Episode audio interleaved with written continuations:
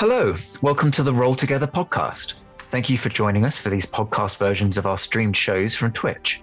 You can always find our schedule of upcoming shows at twitch.tv forward slash roll together RPG forward slash schedule.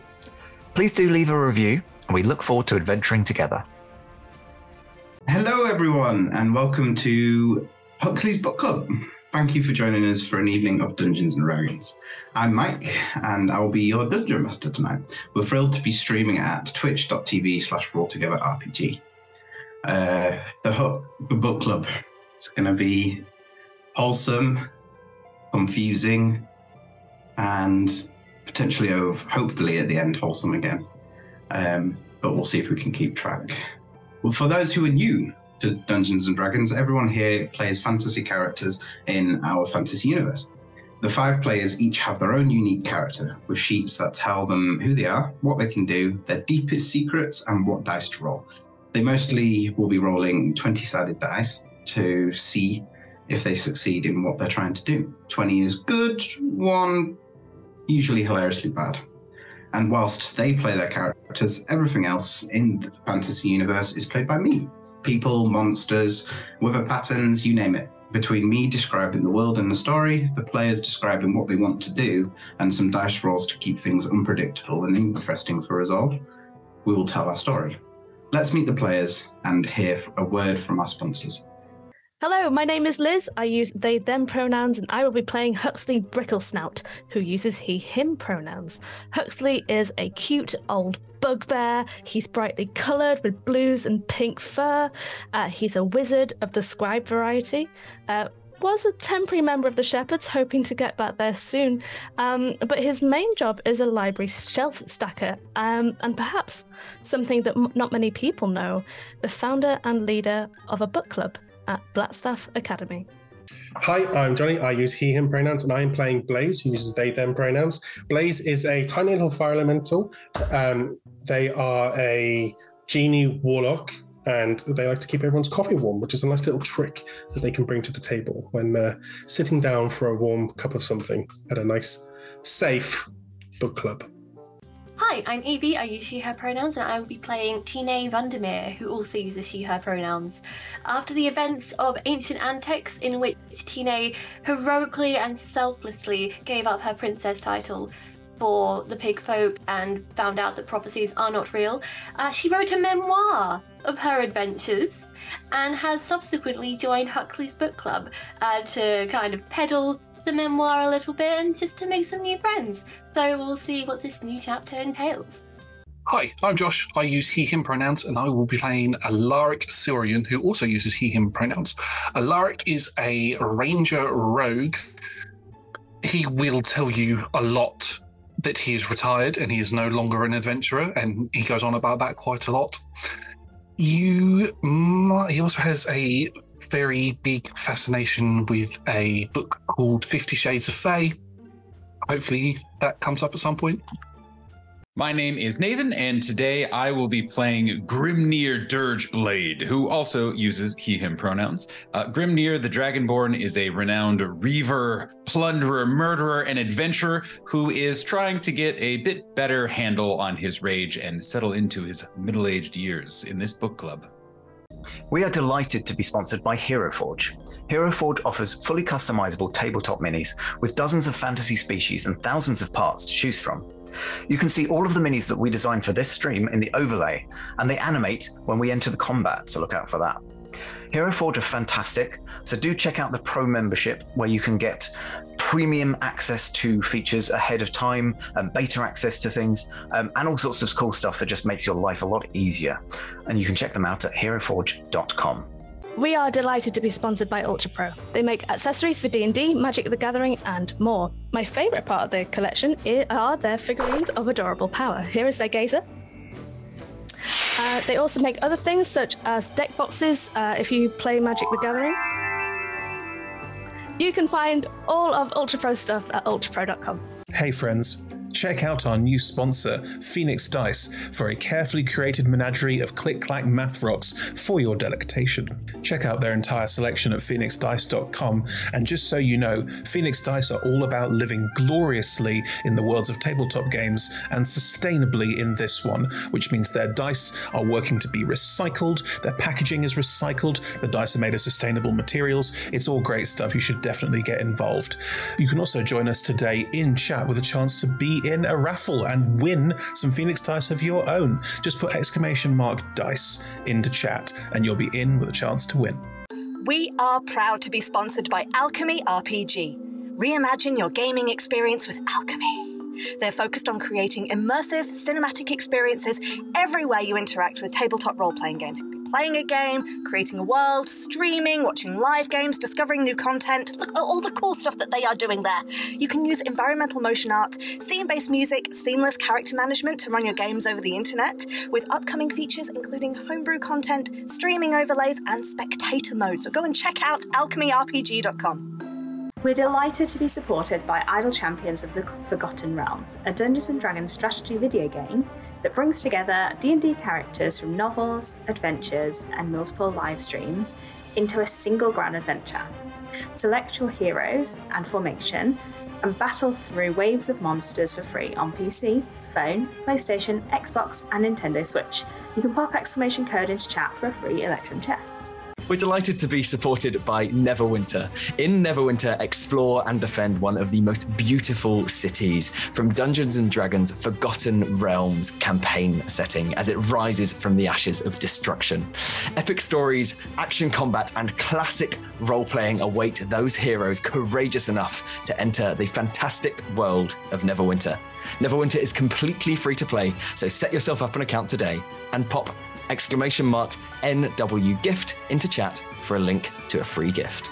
Check out our wonderful supporters, Elderwood Academy, who make beautiful bespoke gaming themed gear, including hex chest dice boxes, spellbook deck boxes disguised as bespoke ancient arcane tomes, and scroll and codex dice tower and rolling tray pairings. Make your own with their online designer at elderwoodacademy.com. This stream will run for three hours, and there will be roughly a five to ten minute break somewhere towards the middle.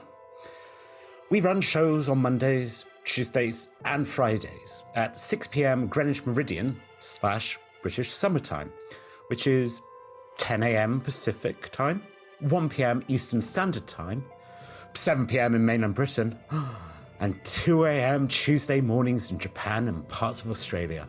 On Mondays, we run TTRPG streams. These can be one shots, four, six, eight, whew, or even 12 weeks long. You can always find our latest schedule at twitch.tv slash rolltogetherrpg slash schedule. On Tuesdays, we have our ongoing campaign, Fracture. And on Fridays, we have our talk show, Talk Together, and Talking is a Free Action, which lasts for one hour. We are Roll Together RPG on all socials, so find us on Twitter, Instagram, Facebook, and even TikTok. Links in chat.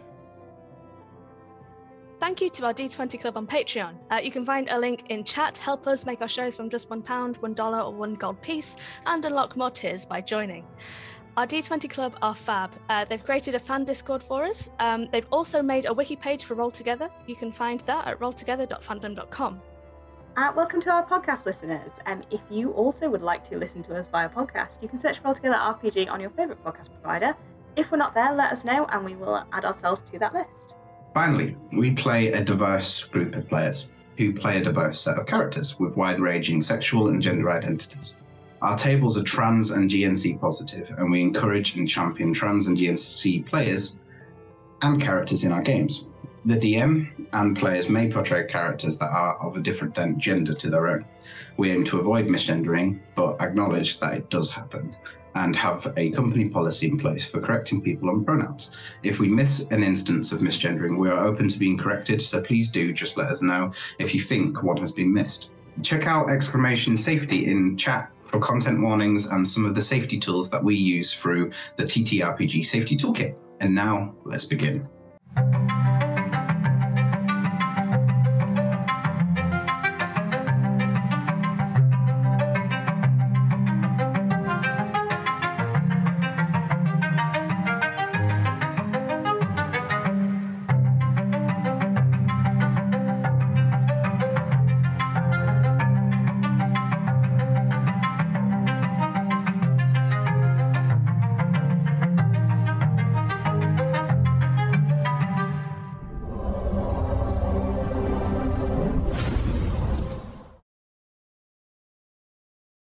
And welcome back to Huxley's Huxley's Huxley's Book Club.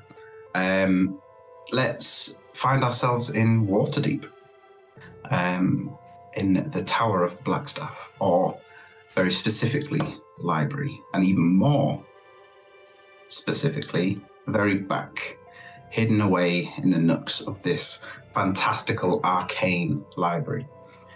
The library itself is almost magical when well it is literally magical. When you walk in you can see floating books stacking themselves. You can look al- along and there is academics from all over the world of Faerun and beyond studying. You can see students doing internships from Strixhaven and all of the others um, studying and watching.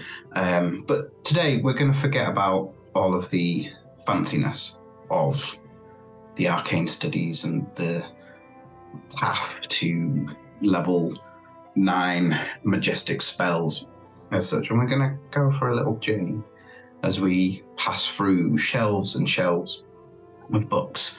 Um, we get to the dustier parts. Well, maybe not entirely dusty, but at least dusty in the sense that the books haven't been opened in a long time. We're going to pass through and find this small little nook. And in this nook is a beautiful little corner of the world.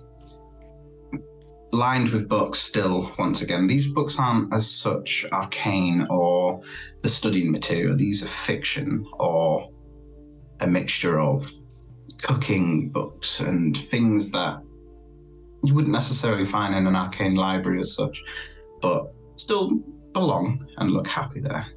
Um, a beautiful um, table is set in the middle. Um, in one corner, a fireplace that's um, just crackling away slowly, really dim. You don't really want a huge fire going in a library. And set on the table are some beautiful silver platters, ready and empty for what is to come. A small pot is on the fire as well, which is boiling some water for what we'd assume would be some tea. And setting up the table and dusting off um, some crumbs left is Huxley. Liz, would you like to describe what Huxley's doing, maybe what he brought? So I like to think that Huxley has been gathering soft furnishings for this specific area, and there's the D and D equivalent of a beanbag um, just in one of the corners, um, which Huxley tends to sit in. And since Huxley sits in this beanbag, there's a nice Huxley shaped bum shape uh, permanently in there now. And he looks so comfortable right now. He is surrounded by piles of books that are on the floor. Um, the books he tends to, once he finishes reading one, he will add it to the pile. So it's a sort of celebratory uh, monument to the amount of books he's read. He kind of pushes his spectacles up on his face and kind of looks around, glad that there's this nice quiet space in the library that he can be in. Um, for those who know Huxley, he's quite a relaxed character, this bugbear, who looks a little bit out of place right now with his bright blue and bright pink fur, his short shorts, and his knee high boots. But he is way more relaxed than anyone has ever seen him before. This is his happy place. And he just flips over the page and carries on reading uh, whatever book he currently has in his hands. Fantastic. What do you think Huxley's prepared? Uh, the book that Huxley has prepared. Oh, Um, sorry. Um, what confectionery Oh. item? What confectionery item do you think Huxley's prepared? Huxley has recently discovered uh, the D and D version of fish and chips, which is called Quipper and Chips. It's a local delicacy. Um, it's very inappropriate for a library because it does stink it the place out. But he brings it every single time without fail. He does hand out the chips uh, to whoever is around, um, and there's little bottles of vinegar around that he likes to uh, pour over the delicacy in front of him. Sick. So I have a feeling I might have to introduce two um, characters at the same time. Um, Alaric and Blaze. How would you two like to enter I think you would hear Alaric coming before you saw either of the two of them, because Alaric walks with a cane, and you can hear that hitting against the stone flooring as he's walking along. Uh, but I would assume that Blaze would be the first one to walk in. So you, um, Blaze would walk in, kind of uh, shoulders hunched, with a um, like a large blanket just kind of completely covering him, and you can just see the kind of the light from his his body illuminating uh, what's under the blanket, and he's just there with a little tray in his hands with some stacked cinnamon buns um, along it, and he kind of nods towards Huxley, but is very quiet, moves in, places a bit of stone down, and then hops up and sits on the stone and places his cinnamon buns in the middle. and Alaric would be he's, he's got one hand on the cane moving in very slowly very hunched over and in the other hand he's got one of those like cardboard type cup holders in his hand that he's holding like a waiter would and he's got what would be the effectively the D&D version of takeaway coffee cups in his hand and uh, anybody who's nearby would get the strong smell of hot chocolate coming from it as he walks in and places it on the table. Uh, I'll walk over to a chair next to where Blaze has pulled up his stone, and I'll just sit down, start uh, pain in between my legs, both hands on it, and just nod towards Huxley in a very friendly manner. Hello. Would you like a chip? They are going cold. I'm. s- I. I held myself initially. I know I shouldn't have done, uh, but I was a little bit hungry. Is that hot chocolate that I smell? Oh yes, hot chocolate as always. Yes, yes, yes. I, I'm not going to say no to a chip. Um, I must watch the waistline though, but I will, and I will take not one chip, but three chips. You can have more than that, I'm sure. Go on. You brought the hot chocolate. I brought the chips, soggy and cold as they may be. I have eaten the fish. I'm very sorry. No, that's fine. The chips are perfectly fine for me. Dip them in some sauce. How are we, Blaze? We're, we're doing great. And I'm just like lifting up one of the massive cinnamon buns, and it's like, I'm good with the chips. Would you like We're a talking massive Cinnabons. Like, what are we talking about here? Well, Blaze is really small, so it's probably normal size cinnamon buns, but to Blaze, it's like the size of his hands. You know, it's huge. So it's just like, I'm good. I'm good. Do you want me to heat those up for you? oh, the chips? Uh, Actually, probably not. yeah. Not- Huxley begins to look around the library. Uh, Not again. Yeah, the, the blanket. I like pull the blanket a little bit more tightly over me. I just turn to one of the nearby bookshelves and push a, a slightly singed book further onto the shelf. Uh, That Huxley wasn't my will fault. That one. Huxley will move the piles of his prize books just slightly backwards, just in case. It's okay. It's okay. I'm in control a bit now. That was one time, and I apologized, and I tried to fix it. Ish. hot, hot chocolate. Thank you. Has Um, anyone's? Where, where, where's everyone else? Are they here yet?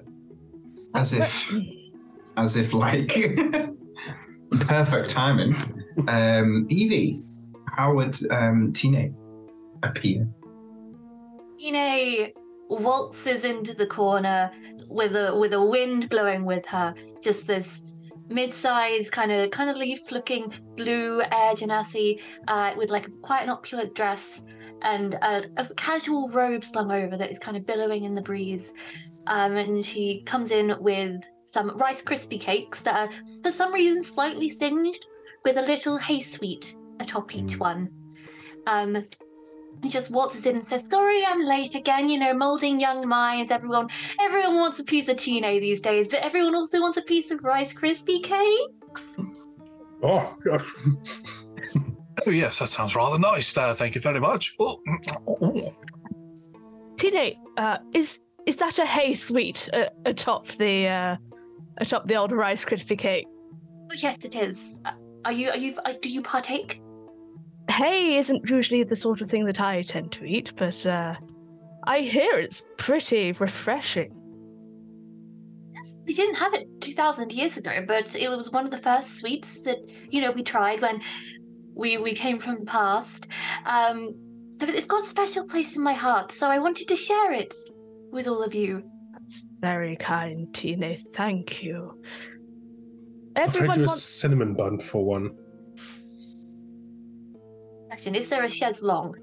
in this corner. There will be now. Yes, there is. I think it's been added, right? Like that. There was a request early on. It's like, could we really get one of these in? And since been been accommodated. You know, dramatically reclines on the chaise long and kind of motions to Alaric for for a hot chocolate. Oh, th- th- there you go. There, there, there you go. And thank you. She's very much at home in her corner.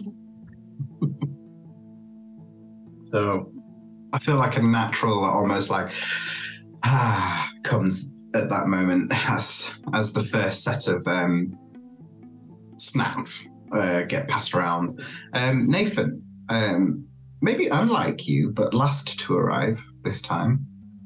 Uh, it is. It, I think. I think generally, yes. My character shows up, tries to show up early, exa- or, ex- or exactly on time. Uh, but a few minutes go by, chit chat happens, uh, and then everyone becomes aware of this like this quiet outside of the room, where whatever small little chatter going on in the otherwise already quiet library around this kind of back corner has hushed a little bit. And then, kind of like hulking around a corner, is a gigantic diamond dragonborn, blue colorations, and just a, just somehow both like six seven and a square, all at the same time, and you see this again this shadowy outline and you see there's a, a great sword strapped to this creature's back and is carrying maybe a shield is carrying a bag of something and then dramatically kind of steps forward. And you guys would know this to be grimnir dirgeblade reaver battle lord pillager dungeon delver drunkard and recent entrant into therapy um, and member of the book club. Uh, he is carrying a. The shield is actually just two mismatched, large, very fancy like banquet platters uh, that are like are like sil- made of actual silver and like very way fancier than they should be. And he bustles in and is like, "Oh, I'm, oh, I'm late. I'm so sorry. I'm sorry. Oh, uh, well, I brought I brought snacks. I forgot, and then I had to had to go to a vendor." Uh, and then like clangs down the plat one platter, clangs down a second platter, and then takes this like sack that he's holding and then just empties it onto the the table or whatever that we have of all of the uh the the otherwise small nice snacks and they are just full turkey legs and uh and and he says um i had to pick some up. Uh alaric i i promise um only half of them have bacon on it. Uh, i know you're trying to watch the figure. So um those those are for you. And then he like already starts taking this uh his second second platter and starts and grabs three of the turkey legs that he just brought out two cinnamon buns several clawfuls of chips and like is already loading up um and takes a seat also on a pile of bean bags um but this is like five bean bags uh that have been kind of assembled. And he is uh he is wearing essentially the fantasy equivalent of a blue gingham shirt and khaki pants and boat shoes uh whatever the equivalent of that is but just like the most like basic put together i am a normal person who shops at fantasy old navy outfit that he possibly can He's like do we do we start yet oh hey how's how's everyone doing the cinnamon roll great really good We haven't started yet, Grimnir. Uh, I, I have told you before that you don't need to come to the library so prepared for battle. It, it really is a safe space here. You you can relax. Um. Uh. Yeah. I um. I forgot to leave the sword at home. Does Huxley Uh, believe Grimnir? No. No. Let's- you don't need to roll an insight we're check not even even a little bit. to roll. I, you don't need to do that. It's no zero percent. He has never. He has shown up maybe one time in the history of this book club and was visibly uncomfortable. And you found like a hidden dagger on him later. Like that's that's what we're talking about. Um, it's uh yeah. I uh I was rushed and um Yeah, uh, I'll just I'll put it down, and he puts it down like next to him, like leaning on him. Well, Mr. Dirgeblade, it's always, always good when you're here. Thank you for coming. I'm, I'm really excited. This book, this, this week's book was really, really thought provoking. I'll say. What? Who do you think was last week's book? What? Who recommended it? Was it maybe Tine? I feel like it was Tine. I was going to say, I think it was Tina's one. Yeah. On the table is just uh, The Dragon Within by Tine Vandermeer uh, with a little subheading uh, but with that also says and also by Martin Berry Burble. Just in, in very small writing. You almost can't see it, it's so small. But I mean, that Tine, that Tine did gave any credit to a, to a, a ghost or co-writer. That's that's that's pretty impressive. So it, it, it took a lot of it took a lot of humbling. I know it's so inspiring, but the product had to be made, and you know, dear Martin, he did his part. Bless him. He he listened so attentively that I figured a small ounce of credit, just a small one, was worth his due because I am again selfless. It was a, it was a really good story, but it was a bit like all over the place in the middle sometimes. Huh? What? Poke, stop. Shut up. Perhaps, perhaps, Blaze, you could elaborate on this. I, I would very much like to hear uh, precisely what it was, Blaze, that you didn't like. Tina, you could you could learn from this. I know you're an extraordinary writer, and you've been through so much. But imagine if you could be better. Imagine if Martin Berrybabble could do his job properly. I think that might be it. It was it was it was nothing the content was amazing and the names and things. And it was just sometimes the interactions between people seemed a bit standoffish at times. Kind of it was a current theme through the book. And I kind of really struggled to kind of, you know, get in to the emotion of the uh, of the story sometimes. Very rarely, occasionally. Help me, Alari. Cinnamon bun in his mouth. You know what you mean? Above all else, it was a story of friendship overcoming adversity. Mm-hmm. So it, it just worries me what you might have in your heart, what you might be projecting Mm. onto this Mhm. work of li- art and literature. Mm-hmm. Almost to break the tension, you hear a. It's a very familiar, especially to Huxley, sound, which is the clicking and clapping of heels against hard wood. Very specific noise that all staff and students and anybody in between knows um, to hide or at least bow your head and make sure you stay quiet. Um, for Huxley's benefit, this would be Miss Sildo Stonestar. Um, you can hear a rushed step as she appears. Um, this is a high elf. Um, she's probably around in her 50s and 60s at this point. Actually, no, a, a high elf. The version of elf. couple- yeah, their version of that. Um, stood very well dressed in like um, the leader of the library's garments. Um, very well dressed, um, prim, proper. Everything's very crisp and tidy. And she's holding her shoulders, and she has like the classic um, squared rectangular glasses that sit right on the very edge of her nose, so she can get that beautiful down look at anybody that displeases her. Um, Mr. Huxley. Miss Stonestar, you've finally come to join my book club. I'm so excited that you're here.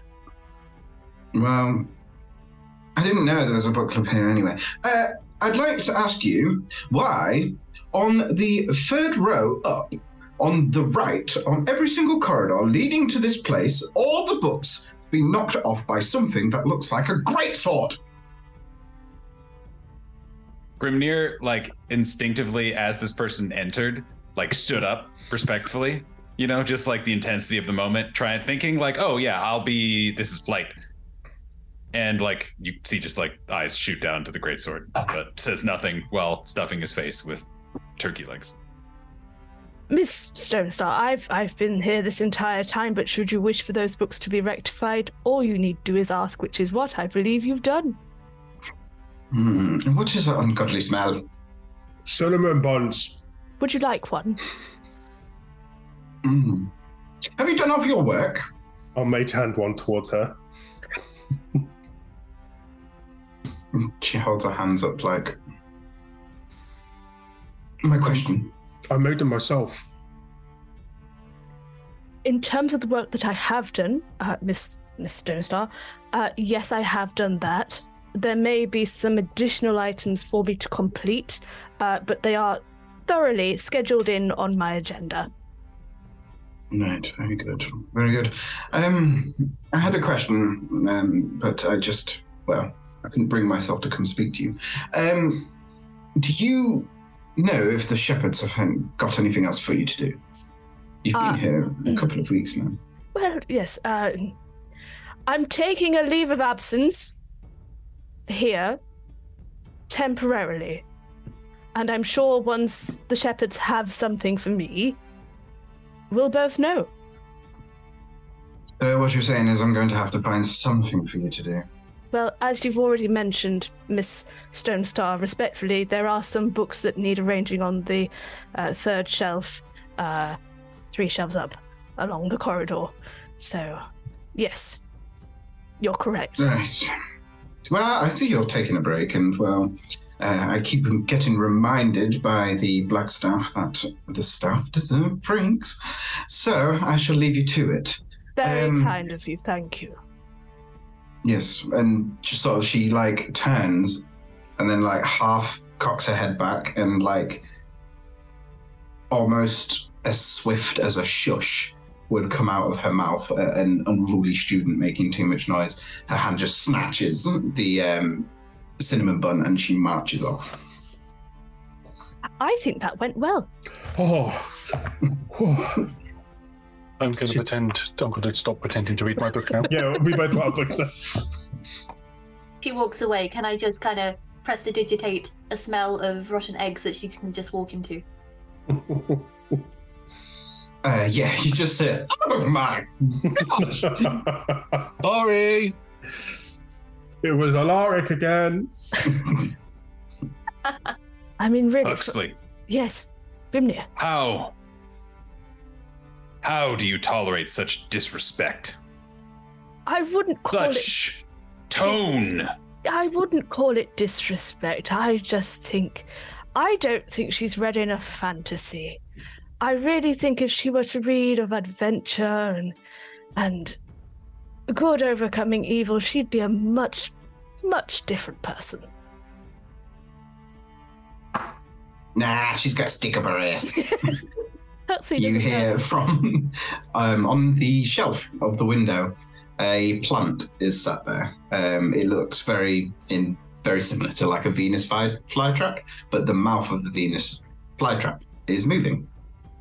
Um, huxley you know this is crockpot um, Crock pot.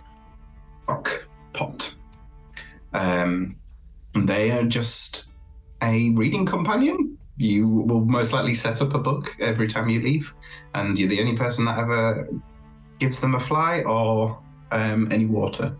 But they, yeah, as simple as it goes. Crock pot, not so loud. I know Miss Miss Stonestar is allowed to speak as loudly as she likes in the library, but we really must keep our voices hushed. Uh, but if you'd like to turn my page for me, I would very much appreciate it. Yeah.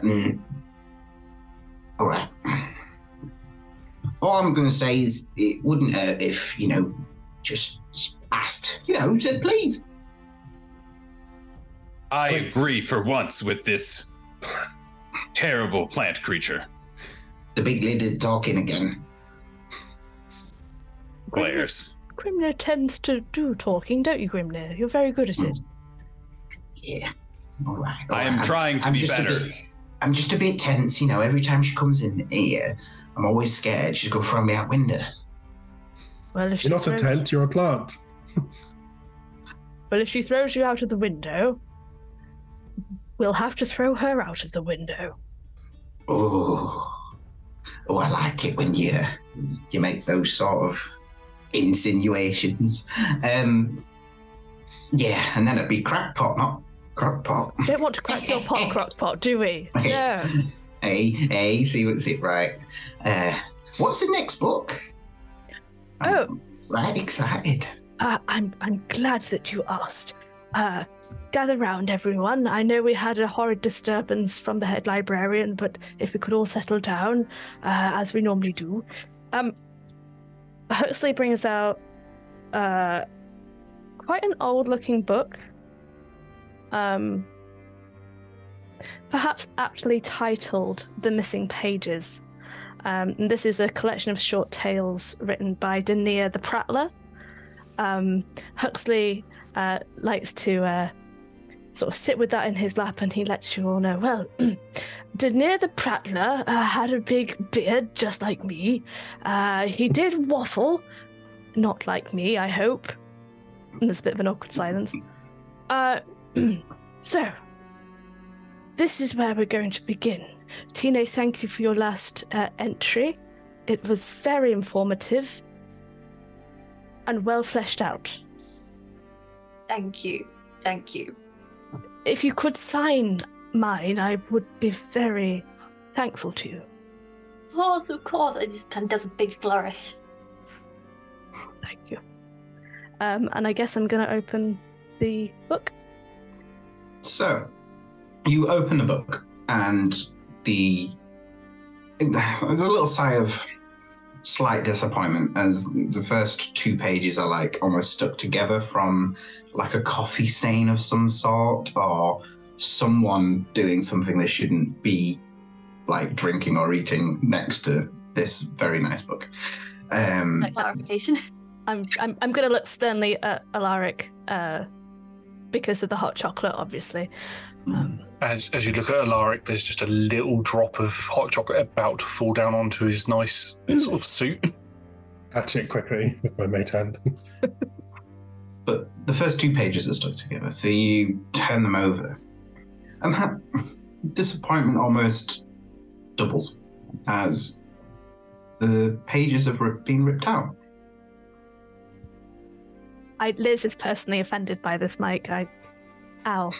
Uh, who would do such a thing? Is this? Does everybody else have this book, Mike, or is it just Huxley?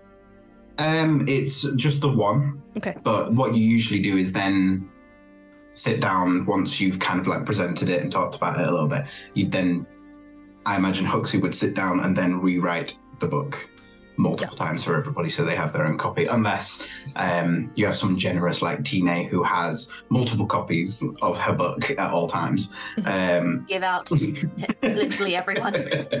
um, but yeah, if they're a more specific or old book that you only have one copy of, um, I imagine you sit down. But at the end of the day, you gain great insight and benefit from reading the book and writing it out multiple times. Sadly, I can't start at the beginning, which is something that I like to do. We'll have to start on page five. I was just counting out page one, page two, page three. Yeah, page five. Um, if that's all right with everyone, I'm sorry. The missing pages, it is living up to its name already. Okay, if, if it comes to the worst, we can just read my book again. Grimnir suddenly has his sword in his hand. He's like, I can try to get the pages apart. You could do that, Grimnir, uh, for which we would be eternally thankful to you for. Um. Hmm. Mike, what's on page five? Um, it's like a dystopian fairy tale, or the start of one anyway. Um, it's like a rip-off of Red Riding Hood, or I guess the original in this version. But yeah, they're very creepy, very. But um, yeah, and only leads a couple of pages. Um, but you notice on the top of the chapters, it sort of says, "Don't read ahead if you've not read the first one."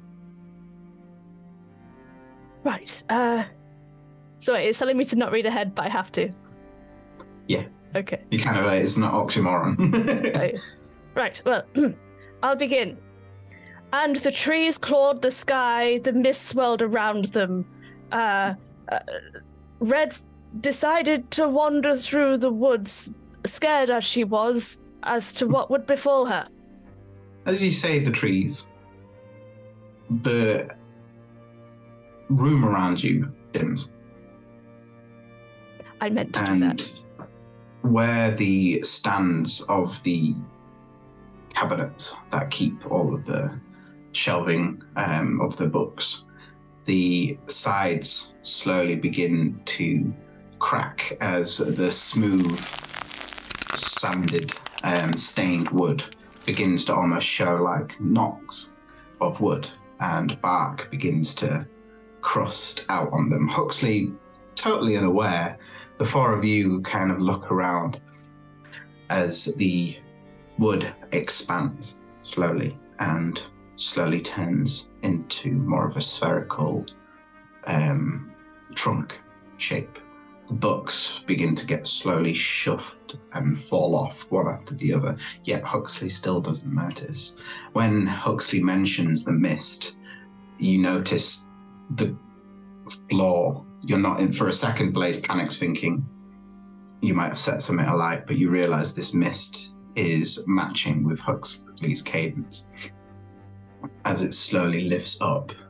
The room around you, Huxley, when you look up, uh, sort of waiting for a comment or an excitement or a gasp, you notice that all five of you are now sat in a forest. The same chairs and the same table still in front of you. I'm going to shut the book really quickly. Your magic is getting so good, Huxley. I feel like I'm right here in a forest. Are we dreaming? Transformative. I was going to say that it's the transformative magic of fiction, but this is a bit more literal. Grimnir punches himself in the face. Oh. That I slap in the Alaric. No. I think not dream. Not dream. Uh, DM, please, may I just do a cheeky little arcana check on the book that I just read? Give me one. Uh, I'm Um, going to nervously summon Stampy as well. For those who haven't seen Stampy, Stampy is my um, uh, scribe wizard. I can't remember what they call it, uh, but he looks like a book stamp with googly eyes on him. Um, it's my instinct thing to do if there's trouble. Uh, and yes, if I could do an arcana check. hmm While you do that, can everybody pair me off with a wisdom saving throw as well, please? I believe I have advantage on these. Very good at those. 28 on arcana, Mike. 17. 17. Saving throw. After rolling an 18 on the die. Uh, 13 to Alaric. Mine's just rolling. 17. Uh, Tina Mm, Sorry. and Huxley. Oh, wisdom save, sorry. Yes, please. Okay. Uh, a whopping 10, Mike. Whopping 10. So anybody that rolled underneath a 16, Hooray. every time you speak, you finish your sentence with Huxley said or Grimnir pronounced. Every f- passive thought that you have comes out in narrative. As if you have a thought, you go, Huxley thought this was slightly strange. Huxley was terrified. Oh, Are you still terrified? Huxley paused for a moment, considering what Blaze had just said. Uh Wait. Are are you actively like no terrified? What were wait, were you wait. Huxley What? said, Yes, I am currently terrified. Tine moved her weight to one hip and just cu- and regarded the party, and thought to herself, "What was in those cinnamon buns?" What was in those hay sweets? Alaric looks around shocked and then exclaims, What is going on? No, honestly, what is going on? I am very uncomfortable with all of this. Um, and he's like, this is this is Nathan describing what Grimnir is doing, not Grimnir describing what Grimnir is doing. Uh, he's like taking in these like deep, measured breaths, and is actively holding his greatsword just in two hands, just while taking these deep cleansing breaths. It's like this. Uh, um, I'm getting a little uh, confused. Uh, what's Oh, are we doing a first person book club? Huxley, Although- are you surprising us with a theme? Huxley Although very clever, Huxley. Blaze is confident. Huxley pondered, wanting to impress Blaze, but then instead decided to look at the book, which he assumed had brought he and his friends here, and gazed at it in wonder. With a 28, you realize quite swiftly, although very tricksy and very clever, um, and you definitely not heard anything as elegant and smooth a transition, you've definitely passed to another place.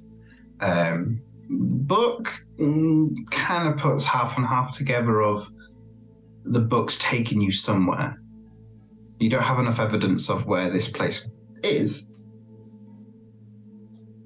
But overall, there is you have a couple of working theories. Um, another plane of existence, um, another demi-plane, or um, an entire shunt. Um, but yeah, a couple of working theories with a 28. You know, you haven't got you haven't got nailed it, but you definitely are aware that the book is what's to blame. reluctant to answer and uh, worried at what his friends might think of him, Huxley replied, I think it's the book. Uh, it certainly brought us to this place. It could be a it could be a different plane. I- I'm sorry. I had no idea. Just turn towards Grim Grimnir. It's okay, Grimnir. Deep breaths. We're, we're, we're safe. Blaze said confidently. Liz? Is Huxley holding the book? Uh Bill? yes, although considering putting it back down on the floor again. It is now just suddenly in two pieces, as Grimnir has sliced it in, in half as soon as you said, "Maybe it's the book." Just Could I do a dexterity saving throw? Because as much as Huxley Huxley needs to Absolutely. save the books. Um, just give me a um, roll uh, to hit with your sword, and you just got to beat that. Whether that happens. or not. Eleven. I think he can fail. somehow only a twelve. Ooh. So surprising, Huxley surprising himself. Um, you managed to be quite surprisingly quick, almost predicting Grimnir's um, reactive nature. Um, but you're just too quick. And with a sh- the pages get ripped in half. Alaric, Did that fix it? uh, Alaric's face goes white as a sheet as he looks between Huxley and Grimnir and and says with a quiver in his voice, uh, "I think that might have been the way for us to get back." And then he walks towards Blaze and cowers behind him. I I use my my blanket and I kind of wrap Alaric around in the blanket. It's okay, Alaric. I don't know why you're speaking weird, but you can start speaking normally now, please. Thank you. Alaric looks towards Blaze emotionally and says nothing. Are there still? We still have all the food and stuff, right? Um, yeah, you're still sat down. I'll Um, just I'll just uh, mage hand some chips, some cold chips over from Huxley's beanbag, and just it's okay, Alaric. Alaric takes the chips and eats them, and a slight shiver comes out of his mouth as he realizes they are now stone cold. Unable to look at Grimnir in the eyes due to disappointment. Huxley tries to cast mending, knowing it's not going to work on the book. Does it work on the book, Mike? To be fair, not, not it doesn't not work. But That's the worst way a DM could answer any question. So it almost like you can see some of the fibers have almost like attached slightly at the um, leather um, back, but it's definitely not to- together. Unsatisfied with his performance, Huxley manages to look Grimnir in the eyes and says, I've done my best. In future, Grimnir, please refrain from resorting to slashing books in twain. I, it, it's one of the worst deeds someone can do. And we've talked about this before. Grimnir looks admonished and, um, yeah. Sorry. If there's an enemy. Huxley exclaimed in a hushed voice. if there's an enemy, by all means, but books are not enemies. Books are friends. I don't know. I'm. I there was one book in that in a cave back in uh, 17 years ago or something. It was an enemy. I'll tell you. You know, uh, walks up a little sheepishly and says to Huxley, uh, with a curious expression on her face, May I see the book for a moment? I would like to try something. Huxley looking towards Tine, uh, with a friendly glance, more friendly than the one he gave Grimnir, uh, hesitates, wondering if it's a trick, but then proceeds to give Tine the book, uh, wondering if Tine could perhaps be a little more humble on occasion, uh, but hands the book over promptly. what a wonderfully hearing meandering. thoughts, wonders to herself, Is this what friendship is? Does anyone really trust me? Am I even oh. worthy of love? And takes the book. Huxley um, graciously says, There you are, Tine. I hope there's something you can do. Tine says, Thank you, give me a moment, while thinking to herself, Maybe friendship just makes you feel bad, and that's what it is. Okay, let's try this. Um, it's a double edged sword, these thoughts. Um, is going to just try to, on the pages that were stuck together, let's kind of open it where it's been around and kind of you, try to use prestidigitation to like heat little bits and then use a little bit of a breeze to see if she can get them a little bit unstuck. That's really cool. Give me a sleight of hand to see you sort of. Sure. Seeing Tine do this, could I help by helping produce the flame just to heat things up?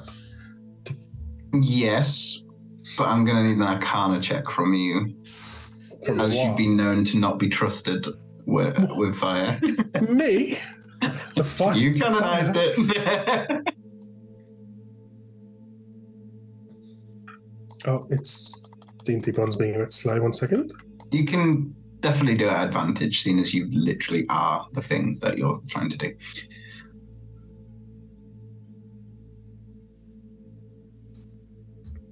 Uh, I'll roll a f- one and D&D Beyond, but it's being a bit slow with the dice. So the first one's a seven, and the second one is an eight. You know, she's gonna kind of like seeing that it's a bit unpredictable, just kind of tries to take it away and kind of like just Blaze, would you let me do my thing, dear? Yeah, okay, I'm sorry. I was trying to help. I know you were. She nodded uh, sympathetically, suppressing a sardonic eye roll. Um, I got a 15 on the dice, so that is a 17. 17. It's getting there, you know. You're, you're slowly starting to put it together. Um, you might have maybe mishmatched a couple of the leather and paper fibers a little bit, so the book is not quite shutting as normal. But overall, it's it's not terrible fix. Um, you all sort of are looking at this book almost desperately in a way, looking at it as your sort of hope for escape. Um, and you can hear laughing. Um, and sat between Blaze and Alaric, a silver-haired gentleman. Wait, under under under the blanket that I put over Alaric, it's just Yeah. someone snuck in. in between you, um, and he is holding uh, Teenage book, and he's like, "Bloody hell! So I lived a right life here. What's going on?" And sort of like licks his fingers and sort of carries on paging through. Do you have here? Hello. Um, Alar- Alaric jumps out of his skin, out from underneath the blanket, rolls across the floor, crick, cricks his back, and then stands next to Huxley like, Who the bloody hell are you? He shouts towards this silver-haired gentleman who has appeared in front of him. Well, that is getting old. And swipes his hand, and all of you no longer voice your thoughts, feelings, and all of the above. Um, sorry, it's just a funny joke that I like to play, but let's just uh, have normal conversation. And then if you, you know, if you fancied it, I can let you do it again. Um, whose book is this? Uh, well, uh, he- Nine. You clearly are a, a person of, lit, of literature, of high learning, uh, you- with excellent taste in books. Uh, thank you. Uh, What can we call you?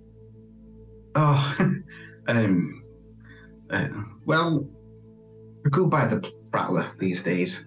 Uh, in fact, let me show you what's exactly going on. And clicks his fingers, and the forest and mist around you like swizzles and turns, and you almost end up in this whirlpool um, of leaves and trees and um, mist as it spins and spins. All of you almost feel forced back into your seats. Um, you know, like in a roller coaster, a spinning roller coaster, and you almost get pushed to the back of your seats as you all spin. And the the prattler sits there and he's like, "Let's go!" Um, as you spin, um, and then it shunts to a stop, and around you, this unimaginable hall sits. You're still on your chair and you have your table with surprisingly unbroken and all still present food that you brought.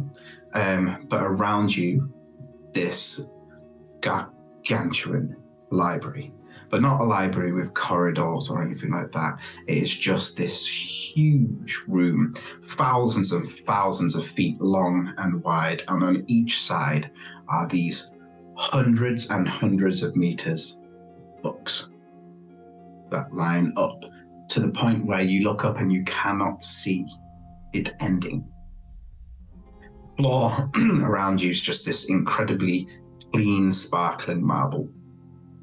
The gentleman sits there um, with a raised eyebrow, almost a little cockily. Um, Welcome to my short stories. might I interject? Uh, uh, you say you're the prattler, as in Denier the prattler who wrote the missing pages, a collection of short tales. The book which Aye, brought us here. That's one of my books. Yeah. Well, it's not supposed to. You're supposed to just read it. So it- it wasn't you that enchanted this book. Well, let me have a look at the book. Give me, give me here. I'm sorry, the we had an accident. yes. Oh, right. Well, this explains it. Someone's tainted my literature. Who did it? Which specific taint? I'm sorry. There, there are many uh, misgivings of the book. Uh, Two of the pages were stuck together. Uh, some were missing. That's number one. Uh, It was me, I cut it in half. You cut it. I, I cut it. You. I Right, accept the blame. We've got another four pages missing. I ripped them out. Message to Huxley. Is this the right thing to be doing? I, I kind of just felt like Uh, Oh, no, no, no, no, no, don't, don't antagonize the Prattler. Um, you didn't do any of this. Uh, just act normal. Grimnir, Please. without without hearing any of this side conversation and feeling immensely guilty, steps up next to Tine and says, "Um, and I ate the four pages, the missing ones. You I also share responsibility." Yeah, M- Mr. Prattler, I we're making up our own story. You inspired us so greatly that we are creating our own liter- literature. Fortunately, it doesn't have any pages. We are simply uh, acting it out uh, together. And I look, uh, Huxley looks very sternly at Grimnir and Tine in a, please, let's just get this as straight. players, as players of old, we play our story out verbatim to be transcribed at a later date for the enjoyment of others. This is simply our creative process. All right, who else wants to? Uh, who else wants to top up on this? Who's next? I'm, I'm excited to hear these. Uh, you know, this story. Who's next?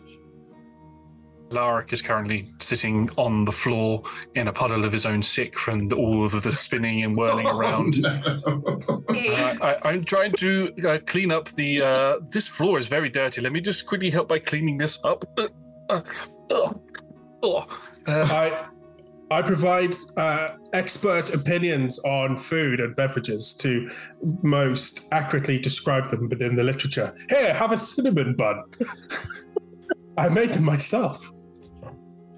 All right. You know, it's a great show of character. Uh, people that bake and Yeah. bring them to other people. I find it delightful. Thank you. Right, let me try this. Now, this is a gentleman of high taste. What are the standards of these cinnamons?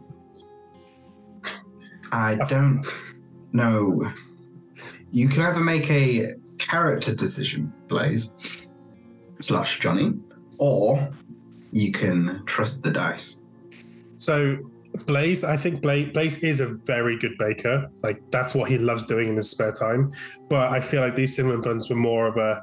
I'm about to go to bed. It's eleven o'clock. I got book club tomorrow. Oh my god, I haven't made anything. Quick, what do I have in the cupboards? So I think I'm gonna go. You have to go with dice, obviously, but I just want to set the expectation that Blaze is normally quite good. Okay, I, I think um, we'll give you um, some guidance, shall we? Well, you can have a D4 on top. That's very kind. What should I roll for? So just a D20 performance check um, with the benefit of guidance on top. Oh, I want to just. How do I? I'll roll it with it.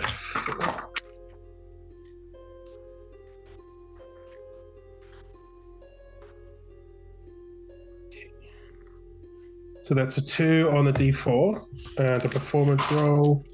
Sorry, I have to get my dice. Is a 23, so 25.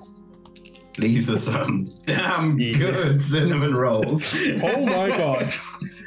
you see, like, he, takes that first bite, and you see him, like, hold the cinnamon there. And he closes his eyes. And you see him slowly. just- That's almost spiritual, man. Oh.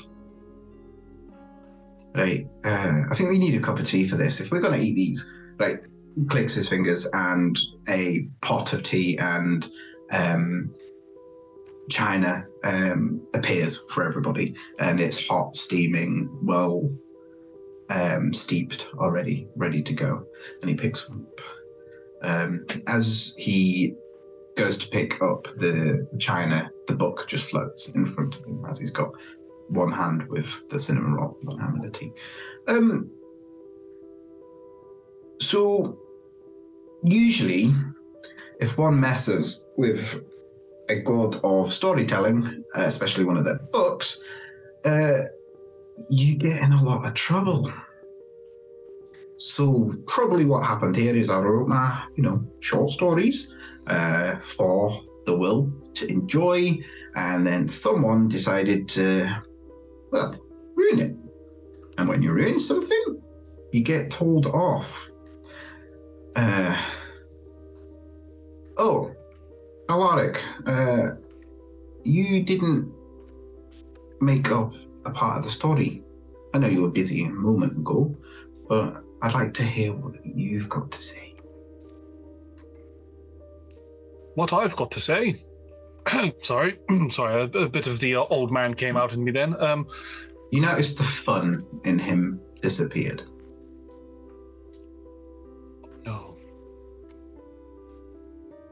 Uh, not much to tell, really. We all gathered for a lovely story. We started reading from the book. We noticed that there were some things missing from the book, and we were teleported to this wondrous place where we met your fine self. And the entire time we were eating lovely afternoon tea with chips and buns and hot chocolate and all of those things. Very clever. Straight to the truth. All like to hear. All right, so looks like there's been a misunderstanding. You didn't break the book first. All right, fair enough, Grim. Grimnir maybe jumped the gun. But the point is, you weren't the first to ruin it. So, we're at a uh, difficult position here.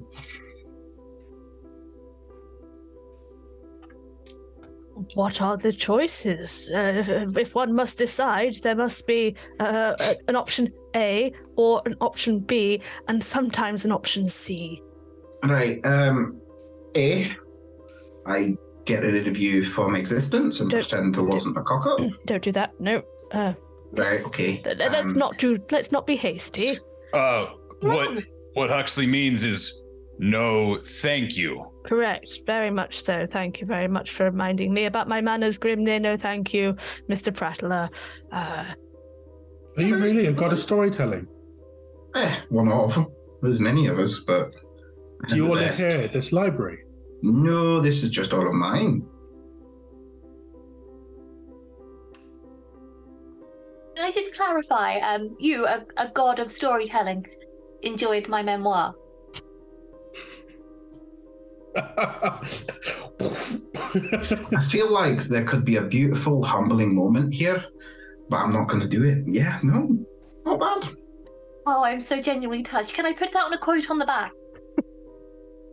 Uh, how much would you charge for that? We can work out an arrangement. All right, all right. Uh, sure, why not? Oh, this has been a rather good book club meeting. Hmm. You know. You, well, I do enjoy when existence aside. I do enjoy when people really, you know, although embellished, Don't get me wrong. Who doesn't? It's the truth, and that's what matters the most. In every story, in every thing that you should write, you should write from your truth, and that matters. So, Huxley, you asked for a plan B. Or C. You, or, or C, all right, all right. B. You work here forever. Be my librarians. Organize every single book here. I don't mean to be rude, but it already looks very organized. I don't think there's much else we could do with it. Very astute of you. I'm just a little bit lonely. Anyway, uh, number C. Um, well, there's four pages missing. Four short stories.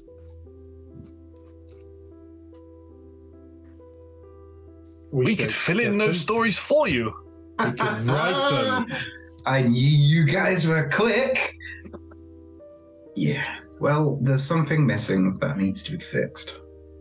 And how are we going to do that? We write some more short stories. So, should we sit down? And write some stories.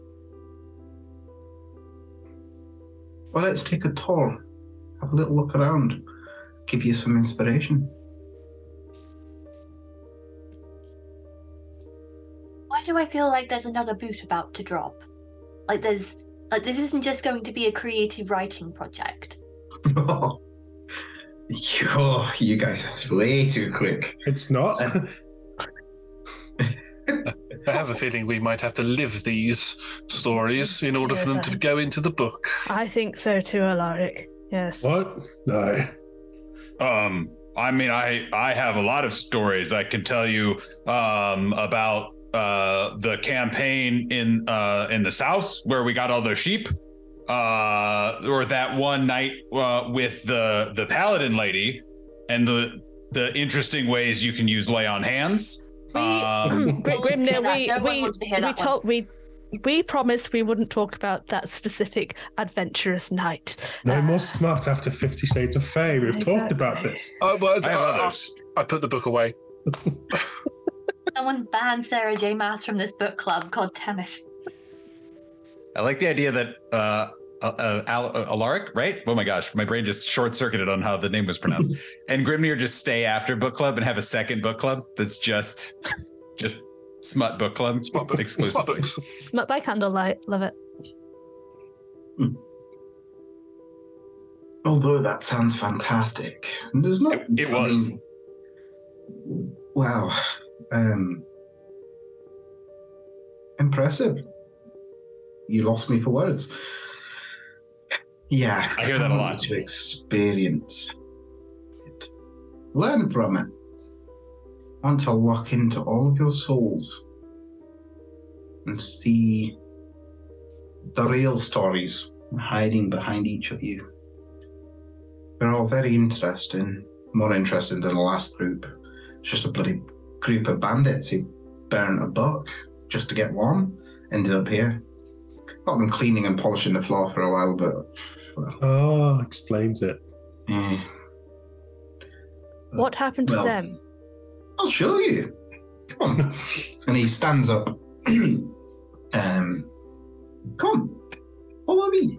And basically just like marches into like the.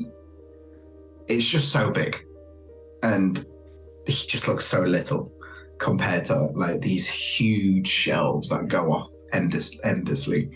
Um, and begins to just sort of march down. Come on, keep up. If I lose you, I'm probably not going to come find you. Oh, uh, oh, quick, quick, quick, quick. Um, it's a it is a brisk pace, Alaric. I am sorry. Um, I think I'm gonna cast uh, Long Strider on Alaric. I have it on Fantastic. scroll. Um, one sec. Uh, so your speed increases by ten foot uh, for the next minute, I believe.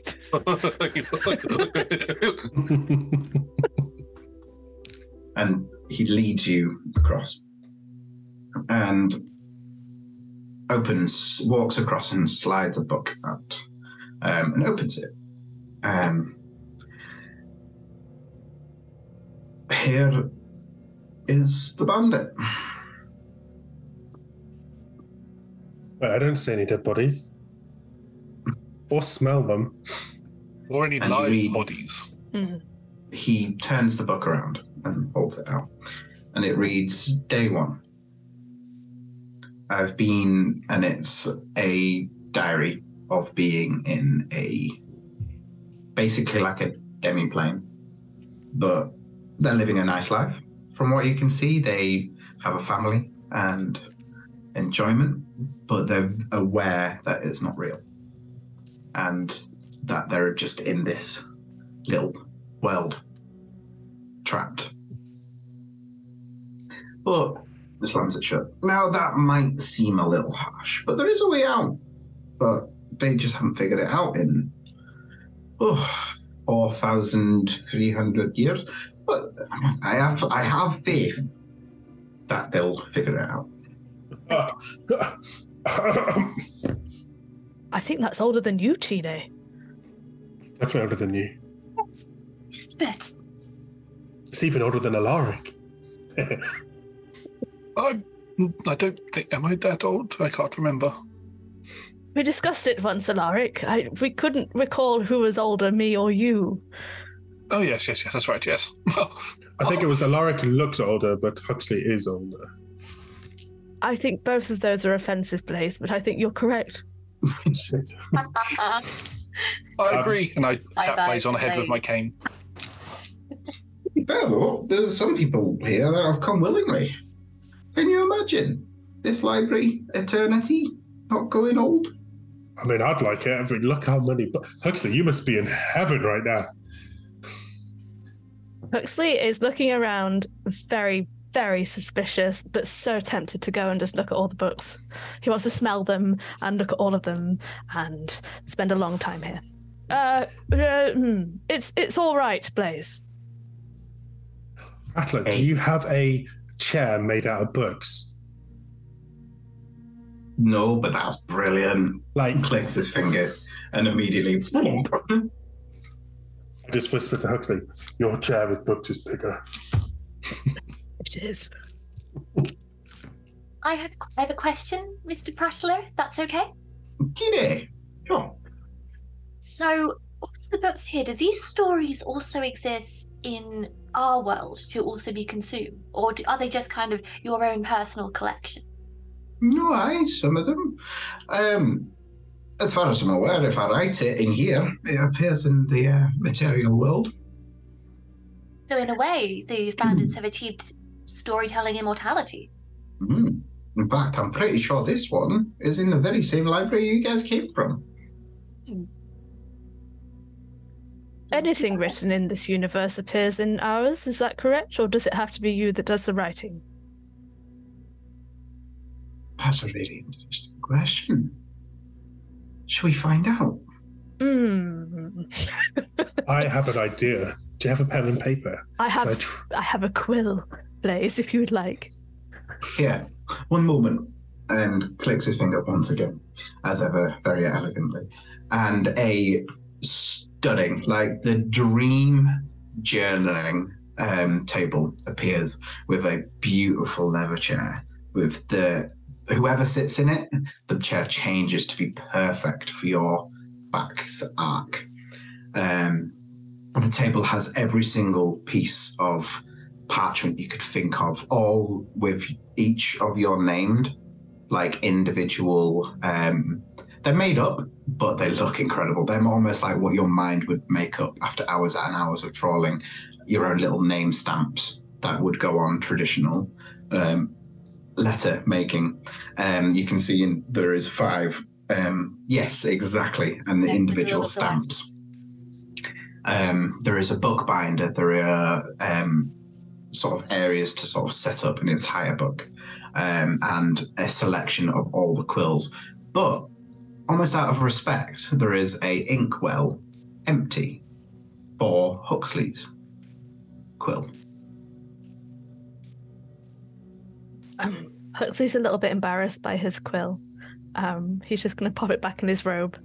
I have an animated one anyway. Don't worry, uh, Blaze. Feel free to use the very nice selection in front of you.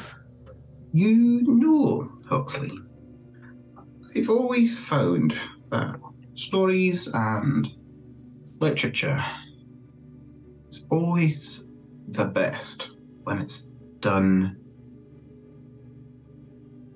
through legitimacy. When you're being yourself, you're not using other people, you're using what is familiar to you. I wouldn't ever put your quill away in this place and feel embarrassed because that in here is your most powerful weapon. Huxley will reluctantly pull out the quill and pass it across to Blaze. Are, are you sure? As your hand reaches out to take it, I'll kind of pull back in the old man way, though, and then I'll give it back to you again. I um again like so I my hand doesn't actually touch the quill. I have like a mage hand, which is like the second skin type thing, and like almost like a little spectral kind of second layer to hold it, so I don't burn anything. Are, are you sure? I, you have never let me. I have tried for so I many know. years. I know you have. of course, yes. Uh, if there's any place, I suppose this is it. Prattler, your magic is so strong. What have you done to Huxley? I just turned to like everyone, like really proud, like look. Um, so I can write something and we'll see if it works. Yeah. You Can I need something? sit and write, and you notice that Huxley's pen begins to like. Um, what color or sort of vibe is Huxley's magic? Um, if you could remind us. Oh, very pastel colors. So Yeah. pink, purple, white, blue, um, all of if those your shades. energy was to come off this quill Mhm. as Blaze writes, what? How would you think it would look? It would certainly bear all the colours of Huxley's fur. Um, and there would be the smell of old books as they are opened as the pen traverses across the, the parchment. Um, there'd be the smell of leather. Um, I sound like I'm. What's that? That perfume? Is it Tom Ford? Anyway, it's it's really nice and it smells beautiful as you uh, write whatever you're writing. Give us a little download, Blaze. What has Blaze decided to go for on this page? Um, so once upon a time, when Blaze was transported to a library, he suddenly found he was several inches taller.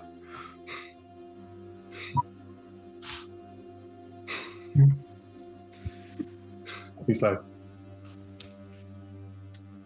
yeah, you grow several inches taller. Nah, I'm just kidding. And then you um go down "Oh, you suck!" Uh, that, how cool would it be if you could just write and things would just happen right here? Um, I was about to write a lot. like you have no idea. Uh, I made hand the quill back over towards Huxley, and I shouldn't be tempted. did you leave a full stop there? Out of interest. I did. Of course, I did. You notice, but all of you, I imagine, are paying quite a lot of attention. The letters glow in the same color and fashion of Huxley's magic, and almost as a swipe, almost like someone's hand has been put on top of the page and swiped it off the table. It flutters away and sort of switches off into like a bird, like a really elegant bird shape of the paper as it flies up and slots itself into the huge library bookshelves. But just before it does, a shimmering pair doubles and the pages and second page almost translucent appears and dissipates. Oh look, it does. When you write something, one copy will go to the material plane and one copy will stay here. That's really cool. I can't believe in like 10,000 years I've never thought of that. and so, what did I just do? You wrote a very empty book. It's yeah, someone's gonna buy a book and be really disappointed. I'm really sorry, Prattler, for disappointing you. I mean, I just think you, you know, need to take a step, create a bit of creative excitement, and that, I think that's just what we're going to have to do. So, let's tell a story. And who do we have first? Eh, we'll find out. Bye, as you all back to your seats and you can see him still stood far off um, in the library side, and you've all been forced back onto your seats. Um, and you can look across, and he's just stood there, like waving away. And the books all morph and blur as you go back into this spin. and you spin, spin, spin, spin, spin. Alaric, let's throw a constitution saving throw out. Let's see what happens. I mage hand over his mouth, so if something happens, it stays. Huxley's like grabbing on his shoulder as that happens as well. So 17. yeah, you keep it in. yeah, buddy. and shunt back. Immediately, you all lock each other's eyes as a torrent of rain drops on you. Oh, You look around. Yes, immediately the steam um, is given off by Blaze. Um, you look around and you're, you're in a swamp of sorts. You know, you've got the willowing, bendy trees around everywhere. It's dark, it's misty once again. Um, the floor is like it's that classic moss where as soon as you put your foot down um, and sink into the moss, water replaces on top of your boot. Um, it's not to the point where you're like, you know, like wading through, but it's um, mossy and swampy and wet. And this torrent of rain is, I mean, let's be honest, Grimnir looks incredible, glistening with all that water. But apart from that, it's might not be potentially the best circumstances. Testing one two. Can you hear me? yes. That was very Ah. loud. The heroes. Nah. The adventurers. Mhm. What's a good adjective for you all? You got a name? The players. Wait, no. No, no, no. Not again, Grimnir. A fourth wall just broke in my brain. Anyway, librarians are quite severe. We could be the Oh. librarians. the librarians. Or the librarians book club. Okay. It's actually called Huxley's Book Club, but Yeah, we haven't actually- really we haven't done any banners or anything like that yet. The Huxley and the Book Clubbers. Yeah. The book clubbers. Huxley and the Huxley. librarians. And the book club That's like a pop band. find themselves lost. Yep. True. But Confirmed. In a torrent of rain. Do we want lightning, or is lightning a bit too much? no, never too much. Oh, damn. And it like, a huge, like, as one of the trees just explodes next to you.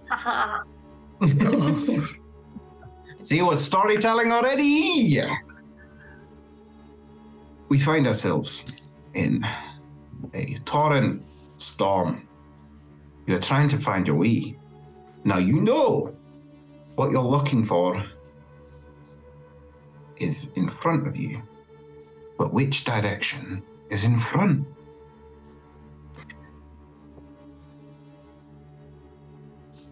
That that Are we all facing the same direction? No, you're all facing each other. Who says, "Oh, hold on, hold on. Uh, this is like uh, the time with the with the lady in the in the lake thing. Uh, wait, okay, okay. Uh, hold this and like gestures to whoever's closest to like g- hand them his like slab of metal great sword. I don't like I don't like doing what I'm about to do with it. I've gotten it's you'll see. And then after someone takes it, he just spins around dramatically, his eyes closed, and just like like like a top, just spins and then stops, and then like peeks open an eye, and then it's like, ah, that way is the way. I like his style. This sword is very heavy. Can you take it back now, please? Uh, yes, please. And he like grabs it immediately, and like is just like holding onto it tight. Direction? I mean, is there anything, or is it just rain? It's rain, but there is a pass there. Like between two trees, you can see there is like almost like a a winding lead. It's a mud path. There's definitely nothing particularly fancy about it. You look to the left and right, and there are little gaps in the swamps elsewhere, but I, I think I think um, it doesn't really matter what way we actually go. If we are writing a story, then the narrative will take us in the direction that we need to go anyway. But you know, let's go the way that Grimnir has pointed us. Mr. Prattler, I think you missed a bit out in the story when the lightning flashes, revealing the path that we take forward. make a persuasion check. I help by look by nodding sagely. Um, so that's a 13, and oh, that's off the desk. Uh, a 13. and a 5. In the direction Grimnir points, an explosion lights and like a lightning door sort of arch appears. Oh, wonderful. I guess that is the way. Uh, Tine will kind of do a little hand motion, and a ball of light will kind of go uh, like 15 feet in front to kind of light our way. It's like, come on, book clubbers, adventure awaits. Oh, I'm retired from adventuring, but I suppose I'm going to have to do it. Let's go. Yeah, um, guys, uh, and like this is as as we're walking, uh, Grimnir's like, guys, look, um, Doctor Bramblefoot, my therapist, said I shouldn't, I should take a break from adventuring. Um, I'm just, I'm in a transition. I think part of my life or my journey is what he says. uh, Whatever. Um, uh, so I don't, I don't really know what to do with that uh, information. But like, if we could do like, like a medium amount, medium to mild amount of adventuring, and that's like kind of where we cap it. That would be, I think, good. Doctor Bramblefoot said the same thing to me, but that was 14 years ago, and I'm still going without adventuring. It's okay, loves. We've got me and Blaze here to take the brunt of the of the adventuring r- rigor. You Yeah, got this. we got I this. just, I, I just, I worry if I start adventuring, I won't be able to stop adventuring, and that's, you know, we're just. Well, you know, it's adventure now or be wiped from existence. So let's just, you know, take it easy. Take it ease in, and then Oh. we'll ease back out. I am I am slightly worried though. Uh, Mr. Prattler, can you like not listen for a minute? Aye, I'll go boil the kettle. Thank you. Eat some more of the cinnamon buns. They're still on the table. Um, um, I don't know how. He's not listening. Okay. Um, I reach into. Actually, I think Alaric would probably be carrying it for me. So I kind of rustle over to Alaric and I pull out uh, a book that's completely empty, apart from Alaric's name on the front page. And I'm just like, "Can you can you write your name in my book, please?" Uh, everyone. Why? Just, just in case anything goes wrong. Just just write your name, just sign it. It, it's perfectly fine, don't worry. I've done it plenty of times. If if Alaric falls off a big ladder and breaks his neck, his neck doesn't break, but the the name disappears from my book. I have been known to fall off a ladder a couple of times, especially in the library at Blackstaff. It's um it's a it's like a helpful book. I I thought we were going to be signing our souls away to the genie or something. If, No, if no, no. Stops us from dying, dying. That's absolutely fine. Yeah, yeah. Well, I mean, kind of. Don't like take it too much for granted. It's just like a stopgap thing, just in case he's not as you know. It's not just water that he throws at us, you know. In your case, just water might be deadly enough, my friend. I know I don't like it already. It's freezing. Uh, Huxley Uh, will sign his name in the book. Grimnir makes a cool stylized skull and this makes a G next to it. G and a D next to it. Tine, Signature, like proper autograph style, uh, with the little accent above the E is like a little flame. perfect. Thank you. And I will. Um, so I'm using it's the gift of the protectors. It's one of my class features. So Um, with my permission, a creature can use this one of its, its action to write its name on the page. I can contain up to five names, so it contains all of our names now. And when you drop to zero hit points, you're not killed. You are instead reduced to one, but that can only affect one person per day. So it's not like if we all go down, we all get it. It's just the first person that affects, and that just lasts until it's used. I'll put it, put the book back into Alaric's satchel for me. Just you in, pass just through the arch of lightning. Yes, with a light in front. we confidently march through the lightning door. Knowing that nothing will befall us when we do. Oh, hang on. Uh, are you back yet, Mr. Prattler? Do you want me to be? Uh, for you to uh, chronicle our glorious adventure? Yes. Oh, ah, right. Chapter one. Think red, but not like a bull. And that's why we'll take a break. Um, we'll be back in about 10 15 minutes. We'll see you then.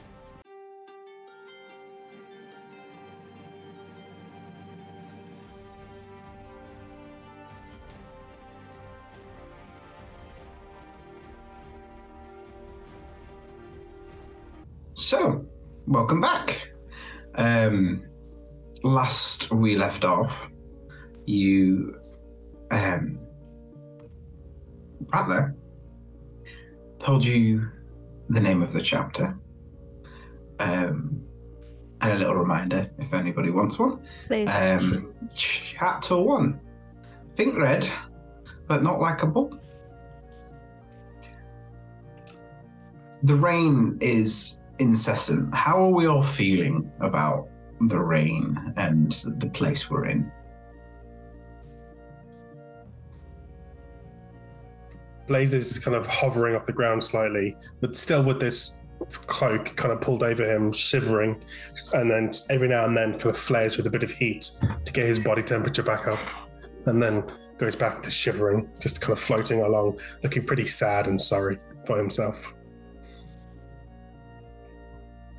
Uh, Huxley's fur is so soggy right now. Uh, the pink and the blue is just dripping down his entire body, and he looks forlorn, miserable, and like there's a job to do.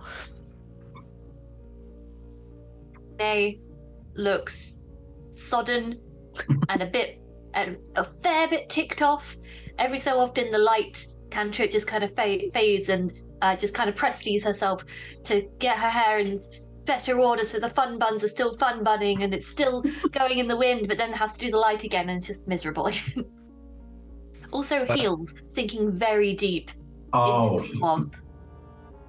the uh, Alaric's hair, very grey hair with some small black streaks, and it is very sort of down and across his. It's very looks very flat and very wet. He, even though we haven't done anything yet, he looks very exhausted already, and really does not look does not look like he wants to be here at the minute. Uh, Grimnir is like holding on to his very large greatsword uh, very tightly, and is is like walking with his eyes closed and trying to take a lot of deep cleansing breaths. And uh, every once in a while, will just like open an eye to make sure that he's going the right direction. Um, but is is trying to keep composed. Uh, speaking of this continues. composed, can you give me a dexterity saving throw at disadvantage, please? Who moi? Mm-hmm. Uh, well, would you say that this is an effect that I can see? Absolutely not. You closing your eyes. That's what I wondered. But I rolled a 20, so Okay, very good. Um, quite dexterous. Well, I'm quite mm, good at evading things. Yes, you um, sort of you're squinting, and you, for some reason, there's a part of you, like the danger sense in you, the veteran, we could say, um, kicks in, and you sort of slightly open your eyes to a branch that is like right in front of your face, and you I feel like with a 20, it's, almost quite, yeah, just like, whoop.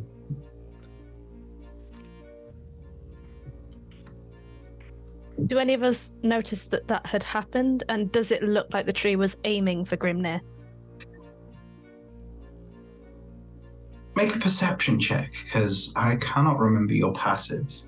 Does anybody, all I need is, does anybody have a silly passive? 22. Yes, okay.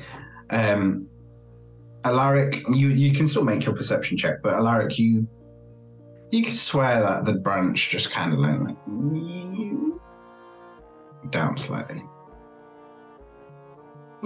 before Grimnir sort of d- dip, dipped away. Um, Huxley, what did you roll? Oh, uh. It was going to be a natural one, and then it wasn't, so it's a 15. Um, with a 15, yeah, you can, you notice, you're not entirely sure if it's just like the wind or if it, like, this, this storm is pretty epic now, especially with the lightning being added. I think we should stay away from the trees just in case the lightning strikes, they fall over, crush us, and we die. I don't wish to jump to conclusions, but that could happen. It's an eventuality that I would like to not not happen. Uh, I agree, and it, it looks like the trees are potentially trying to um, grab us as well, or hit us. We'll Grab do us? something to us. What? Don't kill them. Grimnir, Carry on. What, what, one of the trees seemed to try and get you, either to grab or to hit. Have you annoyed a tree? L- Um, like here, recently, or ever? Because those are uh, three different answers. All of the above. Uh, n- not knowingly. No. I am not technically allowed to walk into a particular forest on the other side of the continent anymore. Do you think are they did do you think they heard about that? I think like they, looks around at the trees. I think they might have Grimnir. I think the trees are connected in more ways than we can imagine. Through their roots, they speak to one another. I think, I think you've annoyed them. I think you should apologize immediately. Grimnir like looks around, noticing how many trees there are, and um, I see now. Uh, this is uh trees. Uh, I'm talking to you with the benefit of hindsight and time and knowing myself and how my actions affect others better. Maybe I know I see that I shouldn't have chopped down a bunch of trees to stack on top of each other just so that I could say I was the king of logs. and I did ignore a few times where the trees maybe well i assume they were trees asked me what i was doing and said uh, don't do that we don't like um so i'm that was uh my bad At this point, Huxley's just like nudging Alaric with his uh, elbow just to see if Alaric's picking up on the joke here that we've just made. Grimnir apologized for the truth. Uh, that was a very good apology, Grimnir. Just You know, he's just there, like looking visibly disappointed, just like, oh, Grimnir. like I I I'm trying to be better. You know, I I did a lot of things. No, you I did a lot of things I'm not proud of, and I did a lot of things that I am now learning I shouldn't be proud of. Um, and I am on m- my journey to a new life and new me. You're, you're, you're, you're getting there. You're, you're doing very well. Shall we proceed? Alaric.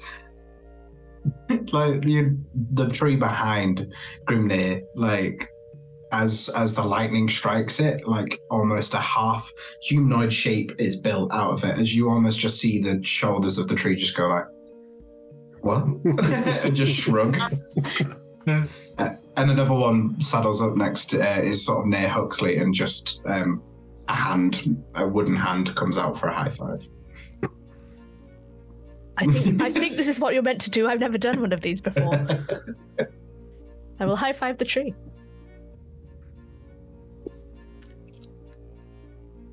As far as you can tell, Grimnir, that was heartfelt and truthful. Largely, yes. King of Logs is still a cool title. No. I'm not going to say anything to that. Let's keep moving. You carry on. And Tine, I am sorry, but those heels are becoming a real problem. It's Hmm. Yes, I do. I cast levitate on myself. nice. Will someone pull me along, please? Yes, yes. I'm Just imagining just like lady. strap a rope around Grimnir and just like like around his waist, and he just like walks forward like a sled dog. It's like just what, gonna three of us floating now, isn't there? So a teenage balloon. a teenage balloon. Yeah. Literally just there, like, hmm. It's much better now that I can lay down on the air. You travel and you know in those old fashioned like um reels where they'd be sat in a stationary car and then there'd be like the cinema screen behind that'd be rolling constantly and everybody would be like wow yeah let's go and pretend to drive. There's a point where you almost feel like that's happening to you. Like it's the same scene that you're walking towards but you're not entirely sure whether you're actually moving forward or if you're just walking in the same spot constantly. To a certain point where you hear like a sigh of boredom and then like a rip as the scene in front of you that you've been traveling or what perceived to be traveling towards sort of rips open and like a new opening to a forest um, sits behind it. Next scene. You know, that's not normal, right? Well, How many books have you read? Well, where they just skip to the bit where that's interesting. Oh, we're not allowed to do that. Huxley said that that's really bad. No, you have to cut. You have to really take in the words on, on all the pages and really Oh, I'm talking read. about.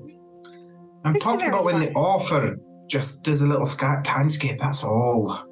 Oh, that that's called the abridged version. Nobody likes the abridged version. all right, Wait. fine. no, no, no. that forest doesn't have any rain, right? Uh, it, hmm. What do we think? Do we want it to, you know, lay off a little bit, or do you want it to be a bit more aggressive? Do you want to really create a scene? I think a nice summer's day would suit me very nicely, and I think Alaric's niece would thank you eternally for it. Yes, they definitely would. We're trying Like to write a riveting story. We should endure the elements at their harshest. Or like, Oh, yeah. What if we like fought at the top like a like a sick volcano? Yeah. What if? What if the forest is a dead forest? You know, and there's like all dead leaves and it's all like kind of spindly, but there's no rain. It's just shadowy and atmospheric. And What's spider that? webs everywhere. It's like Yeah. a Shadowy, you know, a shadowy it's like forest. I can work with shadowy forest on a volcano. All right, you know that could be exciting.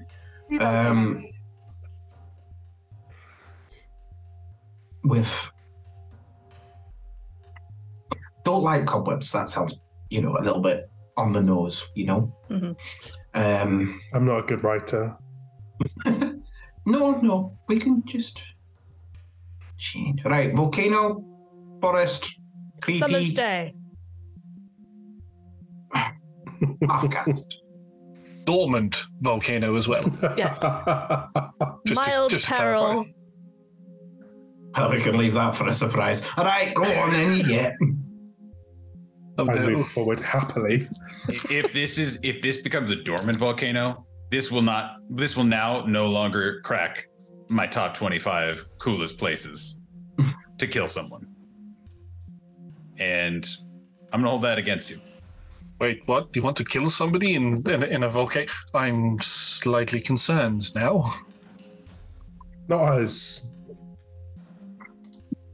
So you walk through the rip and you enter, and it's strange. It's almost like um, AI art, like the sort of um, the forest plus the volcano plus. It's like none of it seems to actually sort of fit correctly.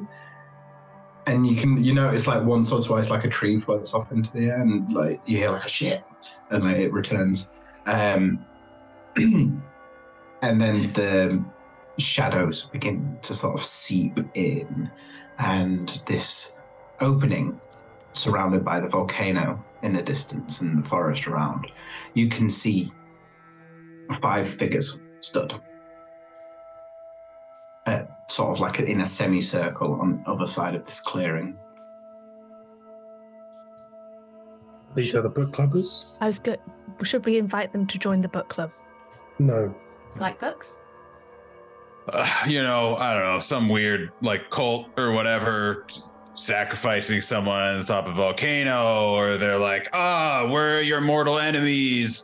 We're here, you know, five on five, the ultimate. It's a, let's not, we got to see what their deal is or whatever. Not that I'm All right. adventuring, but No. Shadowy figures. You get slightly closer, and these figures are inc- incredibly generic, like commoner clothes. Um, each of their faces is very like nondescript. But anyway, they're just humanoids. Some could potentially be elves, some could potentially be orcs. It's, it's very vague. It's almost like very little effort has gone into actually creating something. They're all, and they all stand as in a similar stance with a sword or a pike or something. And the middle one shouts, You can't have him! Can't we have? Oh, I didn't write that far. Um, narr- narration time. Here we go. A standoff between five bandits and a party of heroes. Medama. These, these bandits have taken a poor hostage for ransom. The horror! Who could possibly save him?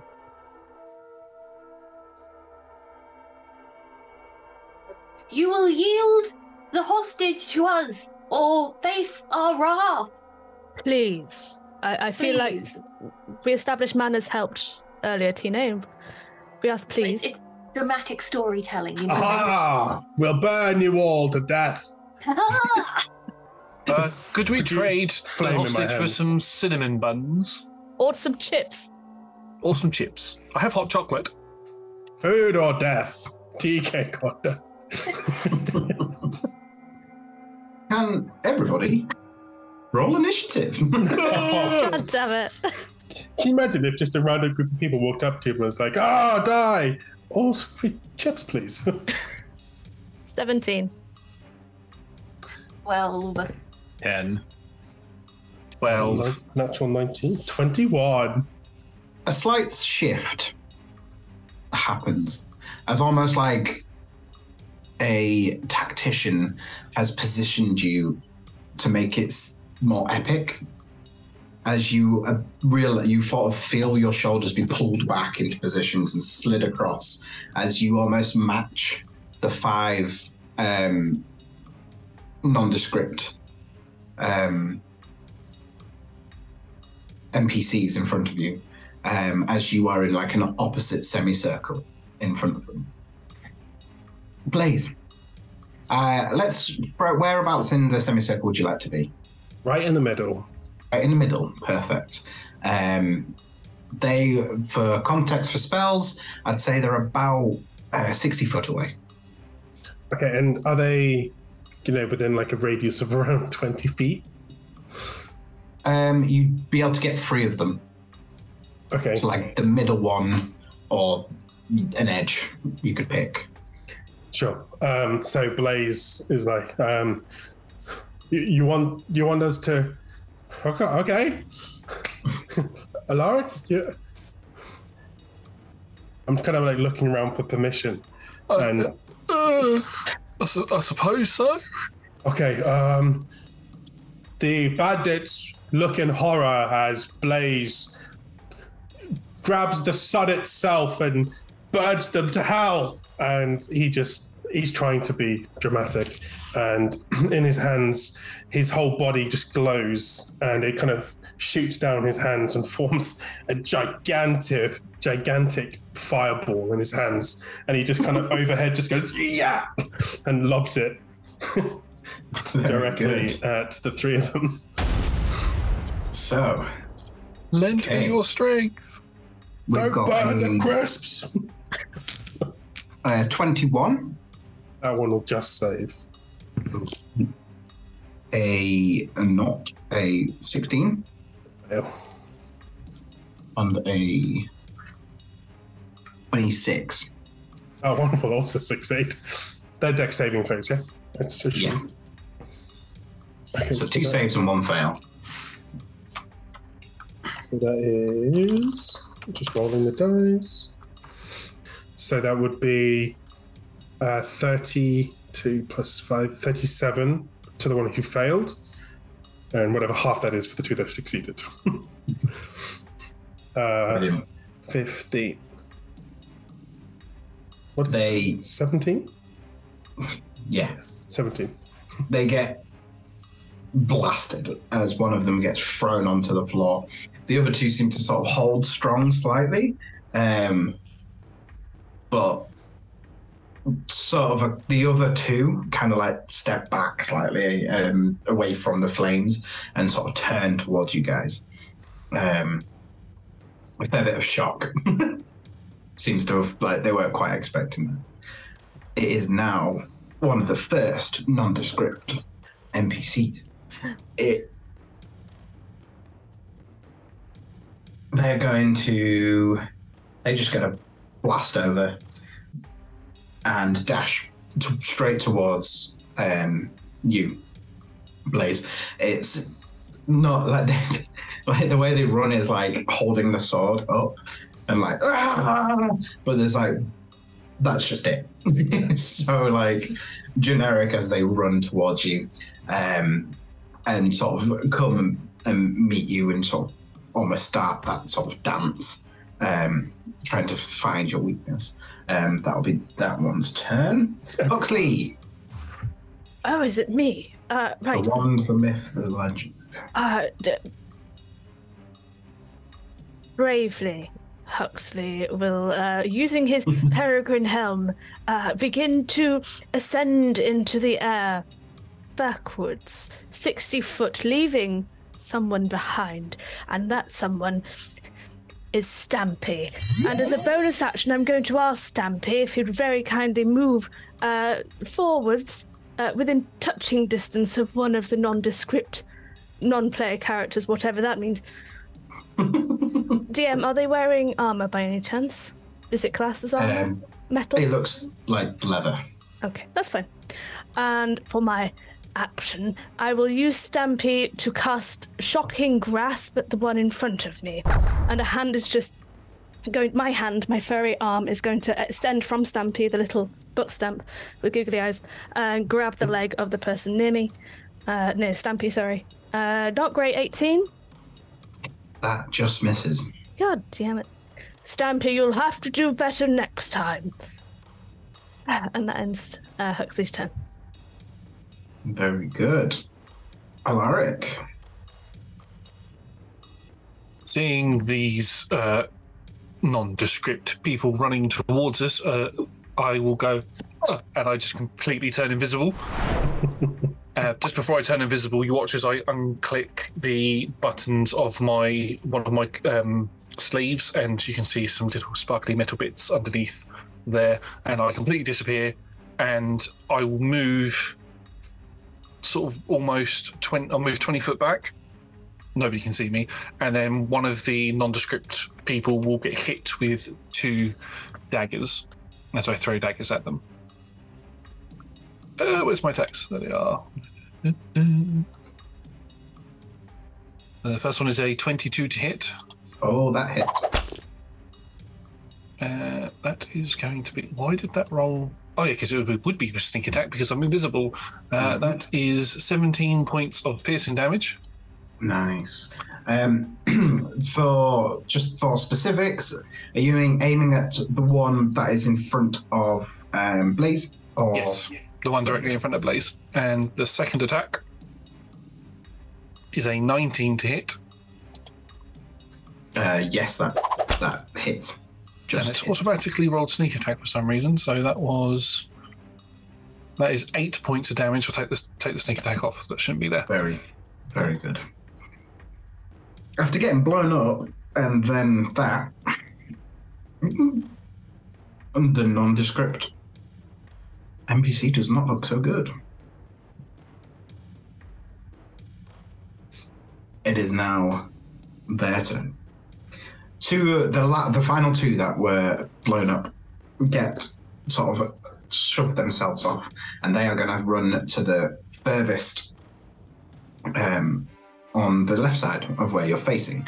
Um, we haven't really placed anybody, so let's do a D4.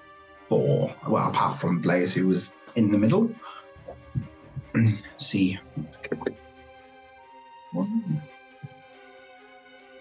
So, one of them takes sort of a, a lean back and pulls a crossbow from underneath their um, sort of that's being stored in the side, aims and attempts to loose um, twice at Huxley with a um, 17 to hit. Uh, I think not. I'm going to use a shield, which will increase my AC to 22. Awesome. And then a 16, I imagine, does Does not. not beat the 22. No. Um, how does your shield look? Oh, I'm glad you asked. Well, my shield looks like the biggest book you've ever seen, opening up its lovely pages to receive whatever damage would hit me. A generic like cheers and claps comes through from like nowhere. Thank you. Seems that seems to have seems to have impressed. Um, okay, Tine. Oh, um, is there one specifically that seems to be gunning for me? Oh yes, the one that I skipped over the turn off. Oops. Thank you for the reminder. Um, they're going to rush out at you, and um, instead of running straight at to try to get um, right in front, they're going to take a stop about 30 foot away from you and shoot. With a 22 to hit That hits, yeah. and a. Oh, and a 24 to hit. And 24 also hits. Oh, I could do something if it was below 20, but So you take um, seven points of piercing damage. Ow.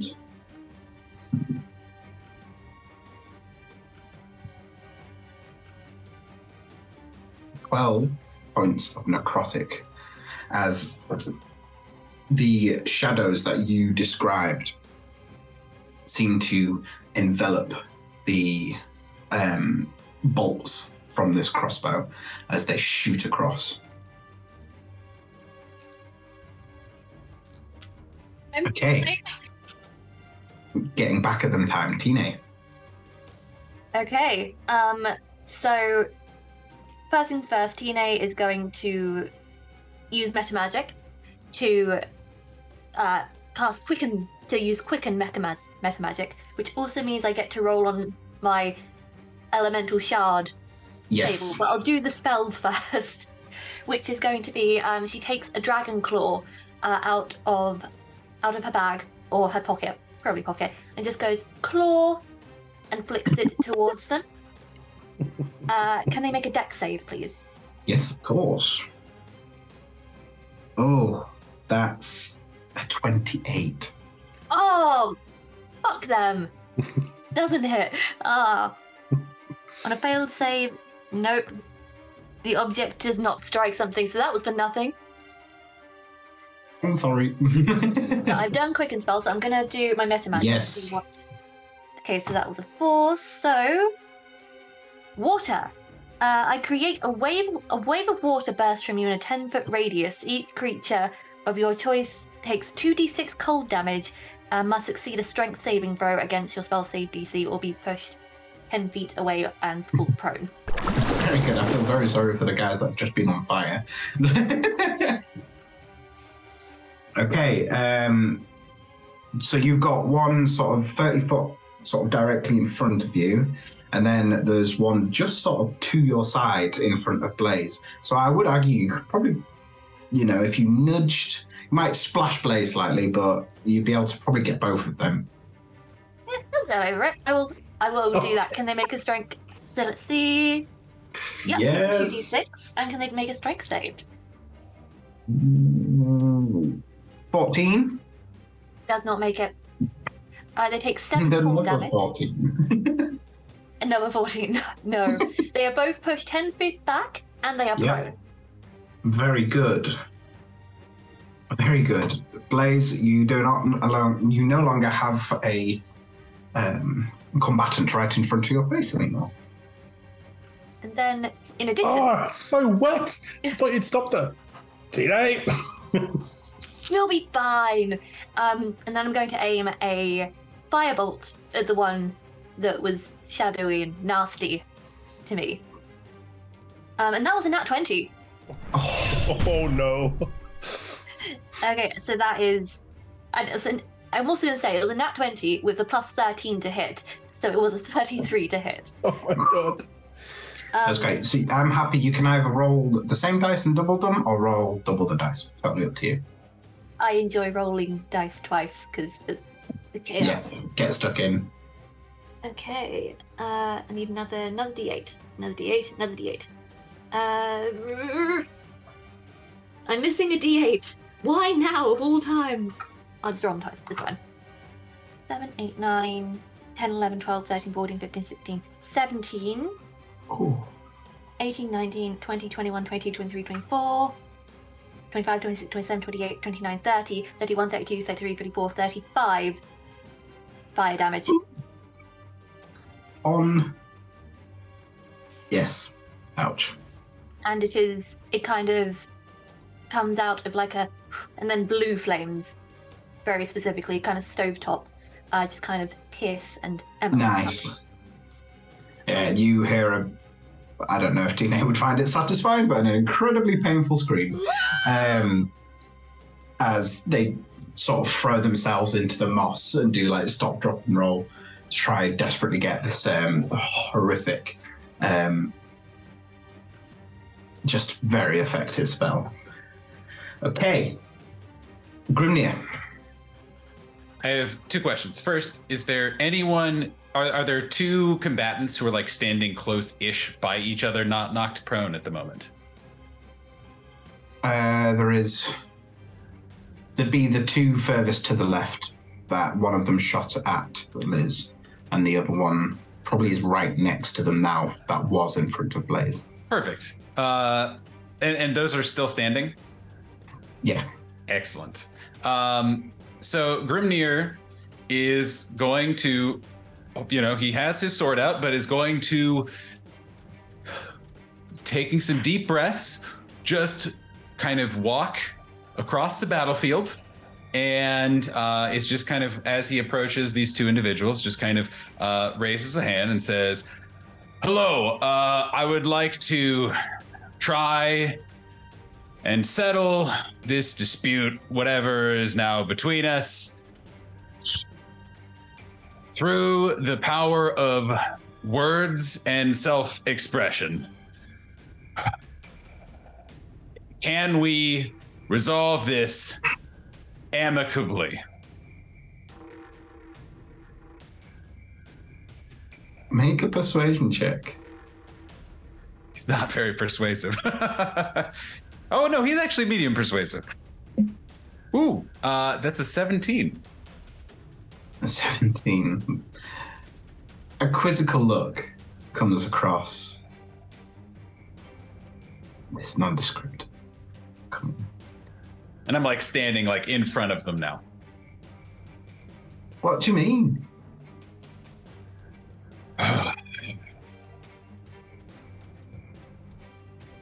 Violence should be used as a last resort and is not a replacement for discussing your feelings. So, what are your feelings right now? And can we resolve any negative ones you may or may not have? Uh, yeah. Give us him back. Um, sorry, you're gonna have to be more specific. Give him back. Who's the him? The guy you took from us.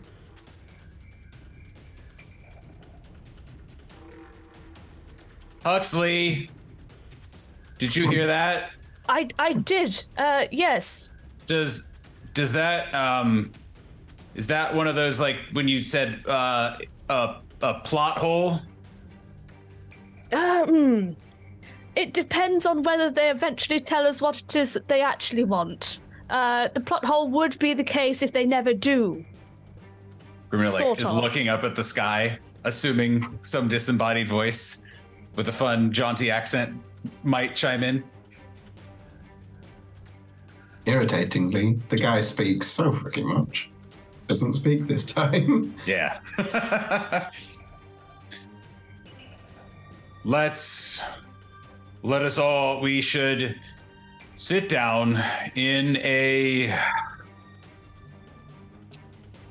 feelings circle and talk this through. And he like hangs his head a little bit. Mate, you're a right weird bandit, but all right. And the one of them like throws this sword on the floor, and they kind of all just kind of waddle over to you guys, and one of them just sort of goes like, "Hi," and goes up to um, Alaric and sort of puts his hand out to shake, and just like, "Hey, pal, you all right?" I, I appear out of nowhere because I'm still invisible. Oh, of course. Yeah. Um, uh, and they all kind of sit down in a semicircle. Do I have to join the feeling circle? Oh, do we have to? You're I thought- already forming half of it, so yes. Right. Well, I'd rather not fight if that was. If you could oblige that. I'm retired.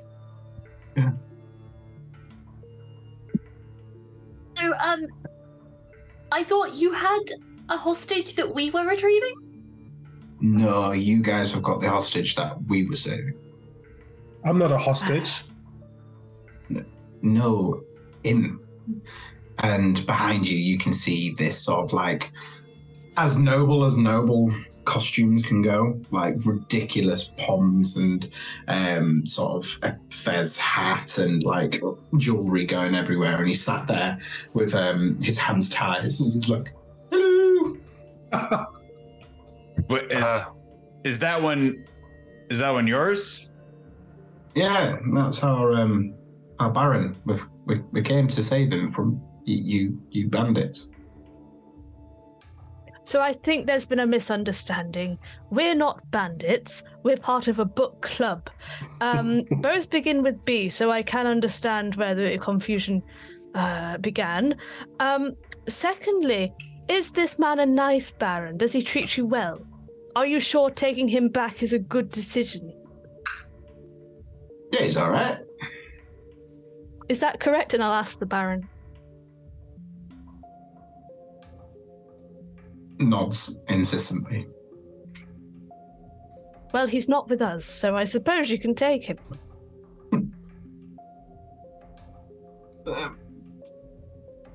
I, I thought we were supposed to be talking about feelings. But how do you feel Uh, about that? How did you feel when I fireballed you? Um, well, Jeremy looks worse for wear, but overall, Sorry, Jeremy. I apologize for my behavior. And I look towards Grimnir, like, yeah, I think that I think that's what you're supposed to do. yeah. right. On a scale of 1 to 10, how do you feel about a book stamp that can see you?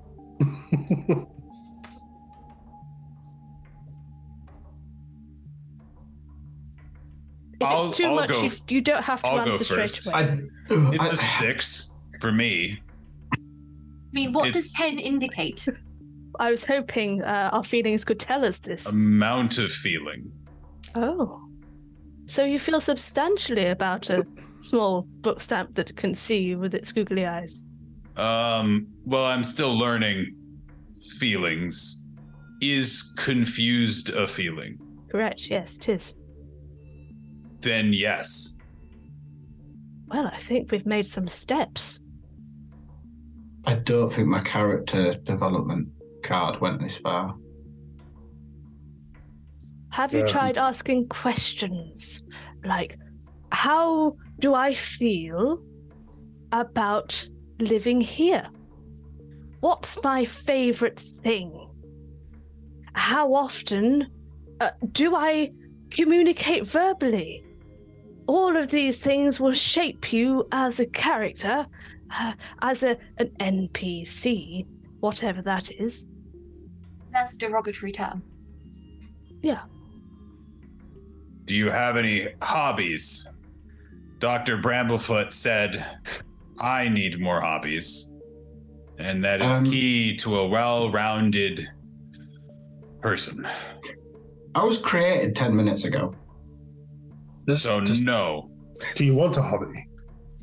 I could have a hobby. What about fishing? Does that involve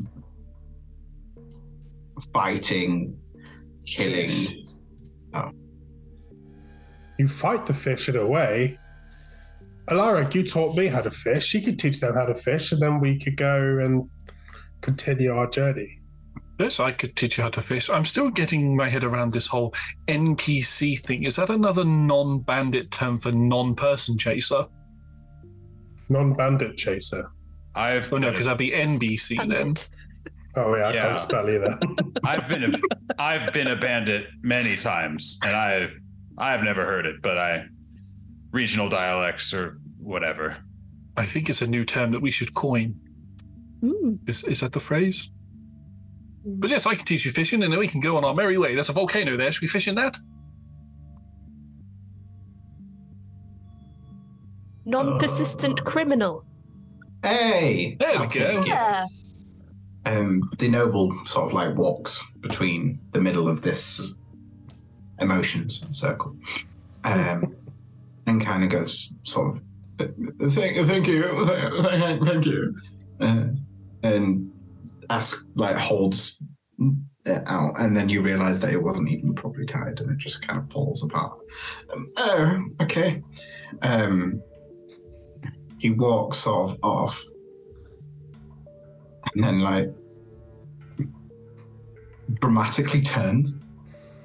You thought that I needed saving, but you will pay for your actions.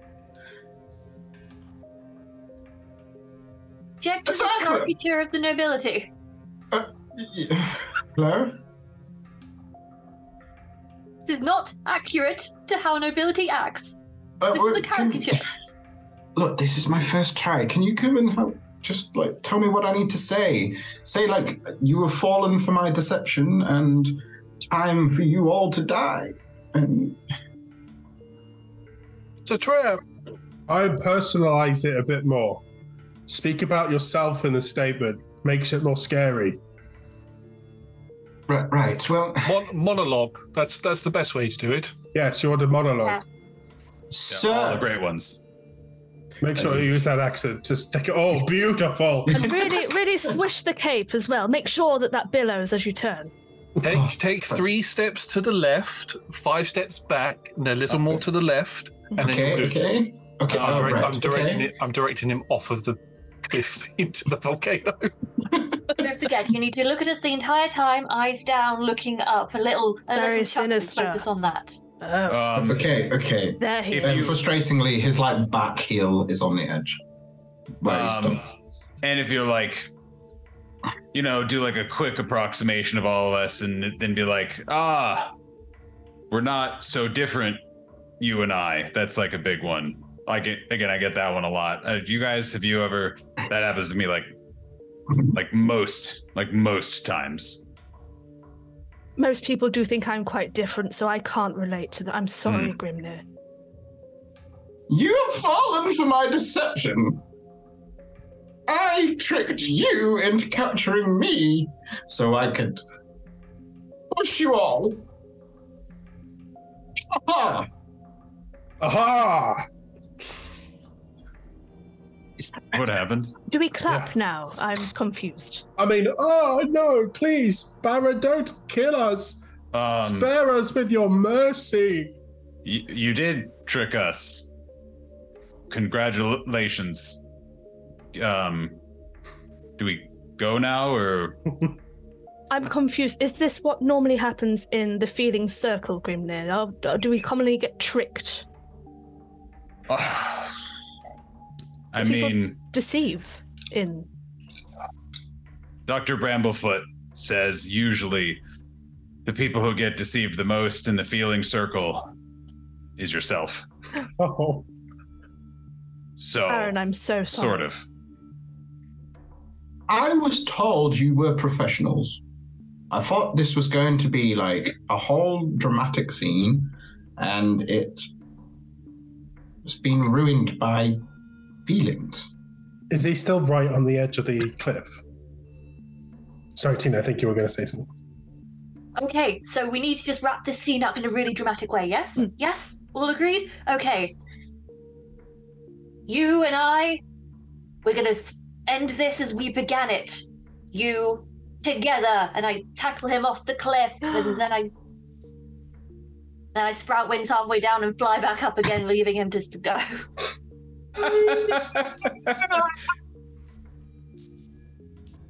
Right, cut, cut. Right, everybody, makeup. And you see like these random like blobs come out and start doing the makeup on the bandits, and you see the noble walking out and like brushing himself off, and he's like, "Oh, come on, that wasn't cool." Why are you giving me blush? Stop it! No, Tina, that was really. I cool. think you look dashing, Alaric. Looked amazing. So we're supposed to be storytelling, right? And well, I'm not gonna lie. And to be honest, teenage distractions, you know, and all that, I'd like to keep that. You know, if you tackle them off, you know, the final sacrifice, fantastic. I will warn you though, if you go into the lava, you will die, and there's not a right lot I can do about that. Nintendo. Cool. Now, Not this was supposed to be a teachable moment, Grimnir. Why are you so? I, I, you, you were a lot. You were supposed to learn from this whole story. I think we did, didn't we? I, th- I thought the whole purpose of it was we've learned, or Grimnir has learned that he is to share his feelings in times when he is tempted to hack, kill, and murder everything. Right, right, right. Yeah, but I was supposed to teach him that, not himself. I think his doctor, Dr. Nettlebush, would strongly disagree with that. I'm sorry, but uh, we must trust science. We've taught you something. How do you know my podiatrist? Oh. Isn't it like a self-development thing? You know, don't we need to learn these things ourselves Right. through was you gonna, showing do us the some way? real- was going to do some real clever hijinks, and it would have, you know, mixed him all up. Um, and he'd had to learn from it, and and then it was going to be like the double bluff, and you know, the evil noble was tricking you all along. This whole thing planned. Oh, I feel very tricked. I don't know about all of you, but I feel completely bamboozled. Yes. I feel like their hearts weren't in it. I'm sorry. Yeah. I'm sorry. I feel like the half-baked plot twist is just it made everything more confusing than it did like surprise Yeah. drama. It was, it was something missing. It was the whole, you know, they started off as the bandits with the hostage, and then suddenly it changed to us suddenly being the bandits with the hostage. Right, It's- but I never loses people. The, the whole clever thing was I never told you, or I, I never made it clear that you were the heroes and they were the bandits. It was all very vague. That was the point. It was supposed to be like, ah. I could have, I could have sworn you said the heroes go to stop the bandits, and we were the ones approaching them. Right, well, maybe you're right. Maybe I'm just a terrible writer.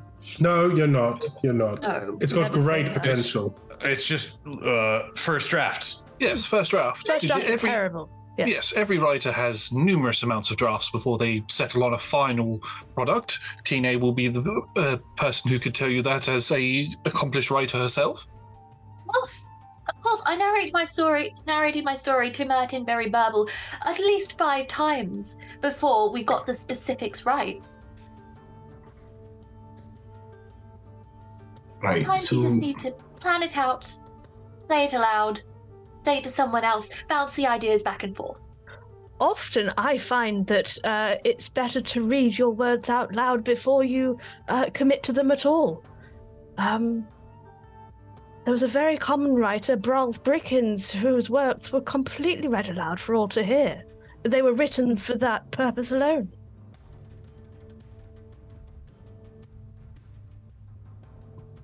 We're all just gonna we're all just gonna let the table sit with with Barles Brahms Brickens. Brickens, common writer in Waterdeep, very good.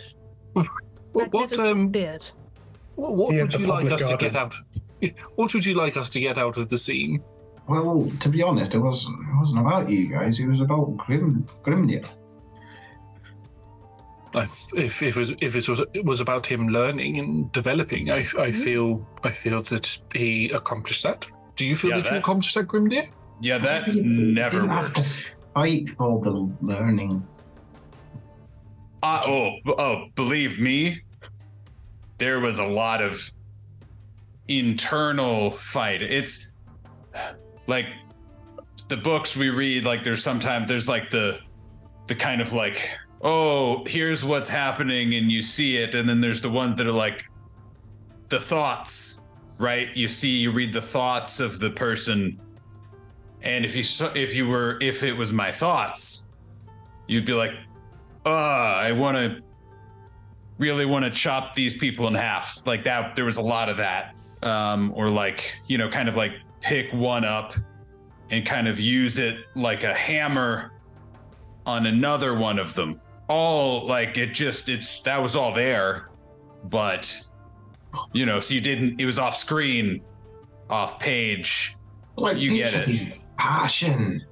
That could have. Oh, it would have been sensational.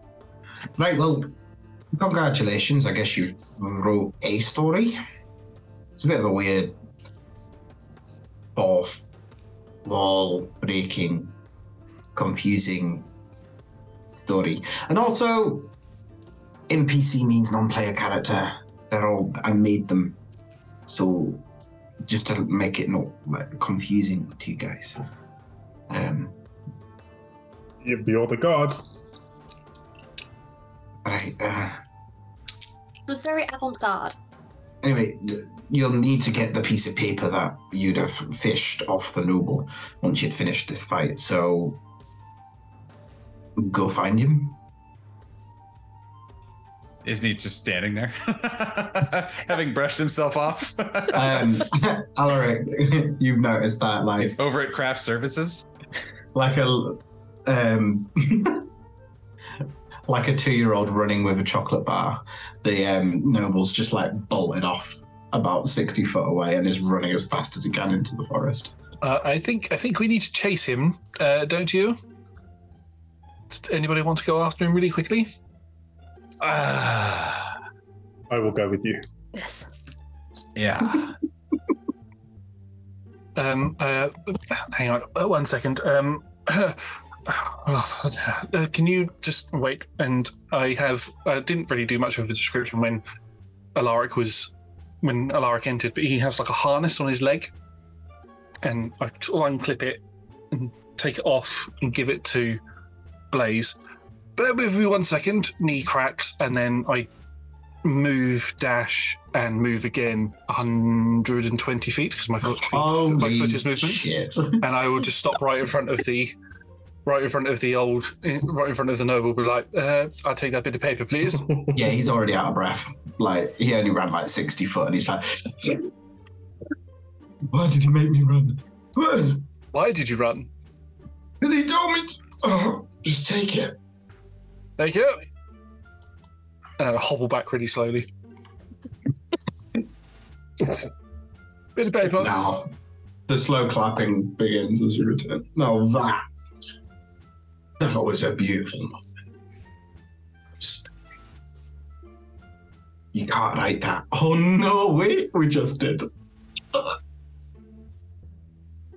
Yeah, You know, appreciate that beautiful moment for Al- Alec. I mean, it was supposed to be Grimnir's, but I guess Alec is taking it. How's your knee? Mm. It hurts. You haven't And done I that apologi- in I years. apologize, Grimnir. It's, it's, uh, I'm sorry. Um, y- uh, I didn't have um, a lot of like uh, motivation to get that paper, so I'm I'm fine. And I just like I just washed this outfit, and it's like the again the gingham like button down shirt. It's like I didn't try to keep it clean, so No, maybe maybe the problem with the story isn't so much what happens, but the genre Hmm. it is in. I feel like you're going for a fantasy adventure vibe, but I think we're going for more literary fiction character study. Is kind of the energy we're giving right now. You have to make sure to speak to your audience.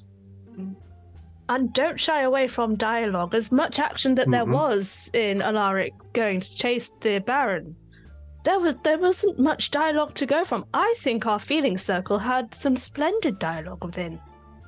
No, you're right. I didn't really give the NPCs much to work with. I thought, to be honest, them just threatening you a little bit would be enough for you to, you know, If, kill if, if it was a real lesson for Grimnir, if it was me, and not saying I'm a god of stories or anything, but I would have done something like the bandits throw a boulder at Grimnir's head. And that really would test, you know, Grimnir's ability to be feelings orientated.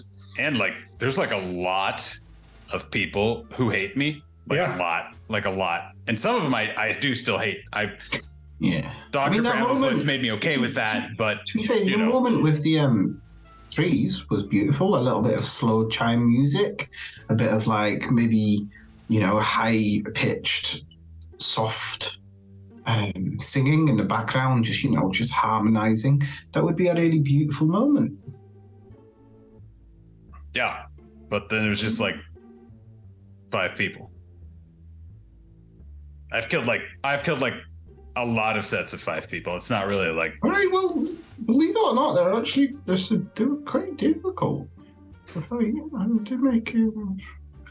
Right, read the bloody letter and then we can get out of here. And Takes a piece of paper. letter. To, yeah. It says, Chapter 1 Think red, but not like a bull. Be aware of danger, but don't always just go straight to anger. Awesome. And you get pulled straight into that whirlwind. Um, back onto your seats. Um, and it looks like, although the fish and chips and the cinnamon bun, the um, Rice Krispie cakes, um, and the hot chocolate are all there. Multiple more bits and bobs have been added. The tea, some teas there. There's scones. There's sandwiches, stuff like that. As you spin around, um, Alaric, let's get that Constitution saving throw out of the way. Mage hand. Really? Oddly enough, that's a, oddly enough, that's a 17 again. Ah, yeah, you keep it in. Um, and you appear back in the Grand Library. And the um, old, very sort of like generically dressed um, Prattler is now wearing like a, a French beret and has like a um, what's uh, the what are the jumpers called that go right up the neck? Um, Turtleneck. Yeah, wearing a turtleneck and um, has a second jumper like braid over the top, and he's like ten, sort of stood like this. Um, I've decided to take a director's um, look because I feel like I really need to guide you guys through the next one. Unless you think I'm micromanaging too much. It'd be interesting Uh, to see it, see how it goes. I've, I've never been directed before. Yeah, tell us tell us what you want us to do, and I'm sure we'll be able to uh, accomplish what it is that you want written in your pages that are that we are doing. Wait, but this is the problem. I'm feeling really like. Because it, it needs to be from you. But I feel like you're stifling your passion. Like, Grimnir, what was that? Like, there was no passion. Um, well, I'm, I'm trying to have a, less of that, actually. So Yeah, passion and anger, they can be so beautiful on their own, but put them together and you can transcend the issues you seem to be having. that just feels uh, not really where I'm at in my journey. You know, like I'm Would it still work if I finding just said the balance. trust? Would it work if I just said trust me, I'm a god? Right, fair enough. Well played. Um, right. Well, I guess we should go to chapter two. You're the director. Yes, Uh, uh, yeah, yeah. point us in the direction. Yeah. Speaking of, you notice that the book is on the table as well. And the first missing page has been replaced with a new shiny one, which has the chapter name and what happened. And you kind of have a half glance, and the dialogue is like all over the place. Like the fourth wall breaking, everything is just so confusing. Um, but on that confusing chapter's note, um, that's where we'll end tonight. Thank you, everyone, for joining us for being part of the madness of tonight. Um, all that was, uh, I hope you kept track. Uh, I barely did. If you enjoyed tonight, we play every Monday and Tuesday from 6 p.m. GMT BST, um, 10 a.m. PT PST. You can also join us on Friday, again from 6 p.m. GMT BST or 10 a.m. PT PST for Talk Together, our chat show where we interview our players, DMs, and other TTRPG industry voices. All of our shows are streamed on twitch.tv slash rolltogetherrpg, and you can find all of our content archived at youtube.com slash rolltogetherrpg. There are also podcast versions of all our shows available everywhere. Just search Roll Together and you'll probably find us. Um, add RPG at the end. Um, massive thank you to our D20 club on Patreon. There'll be a link in chat now. Do join them. Every penny helps us make all of the content that we make. And a big thanks again to our sponsors and supporters. And don't forget, we're all over social media as Roll Together RPG. Thanks for watching and see you next time.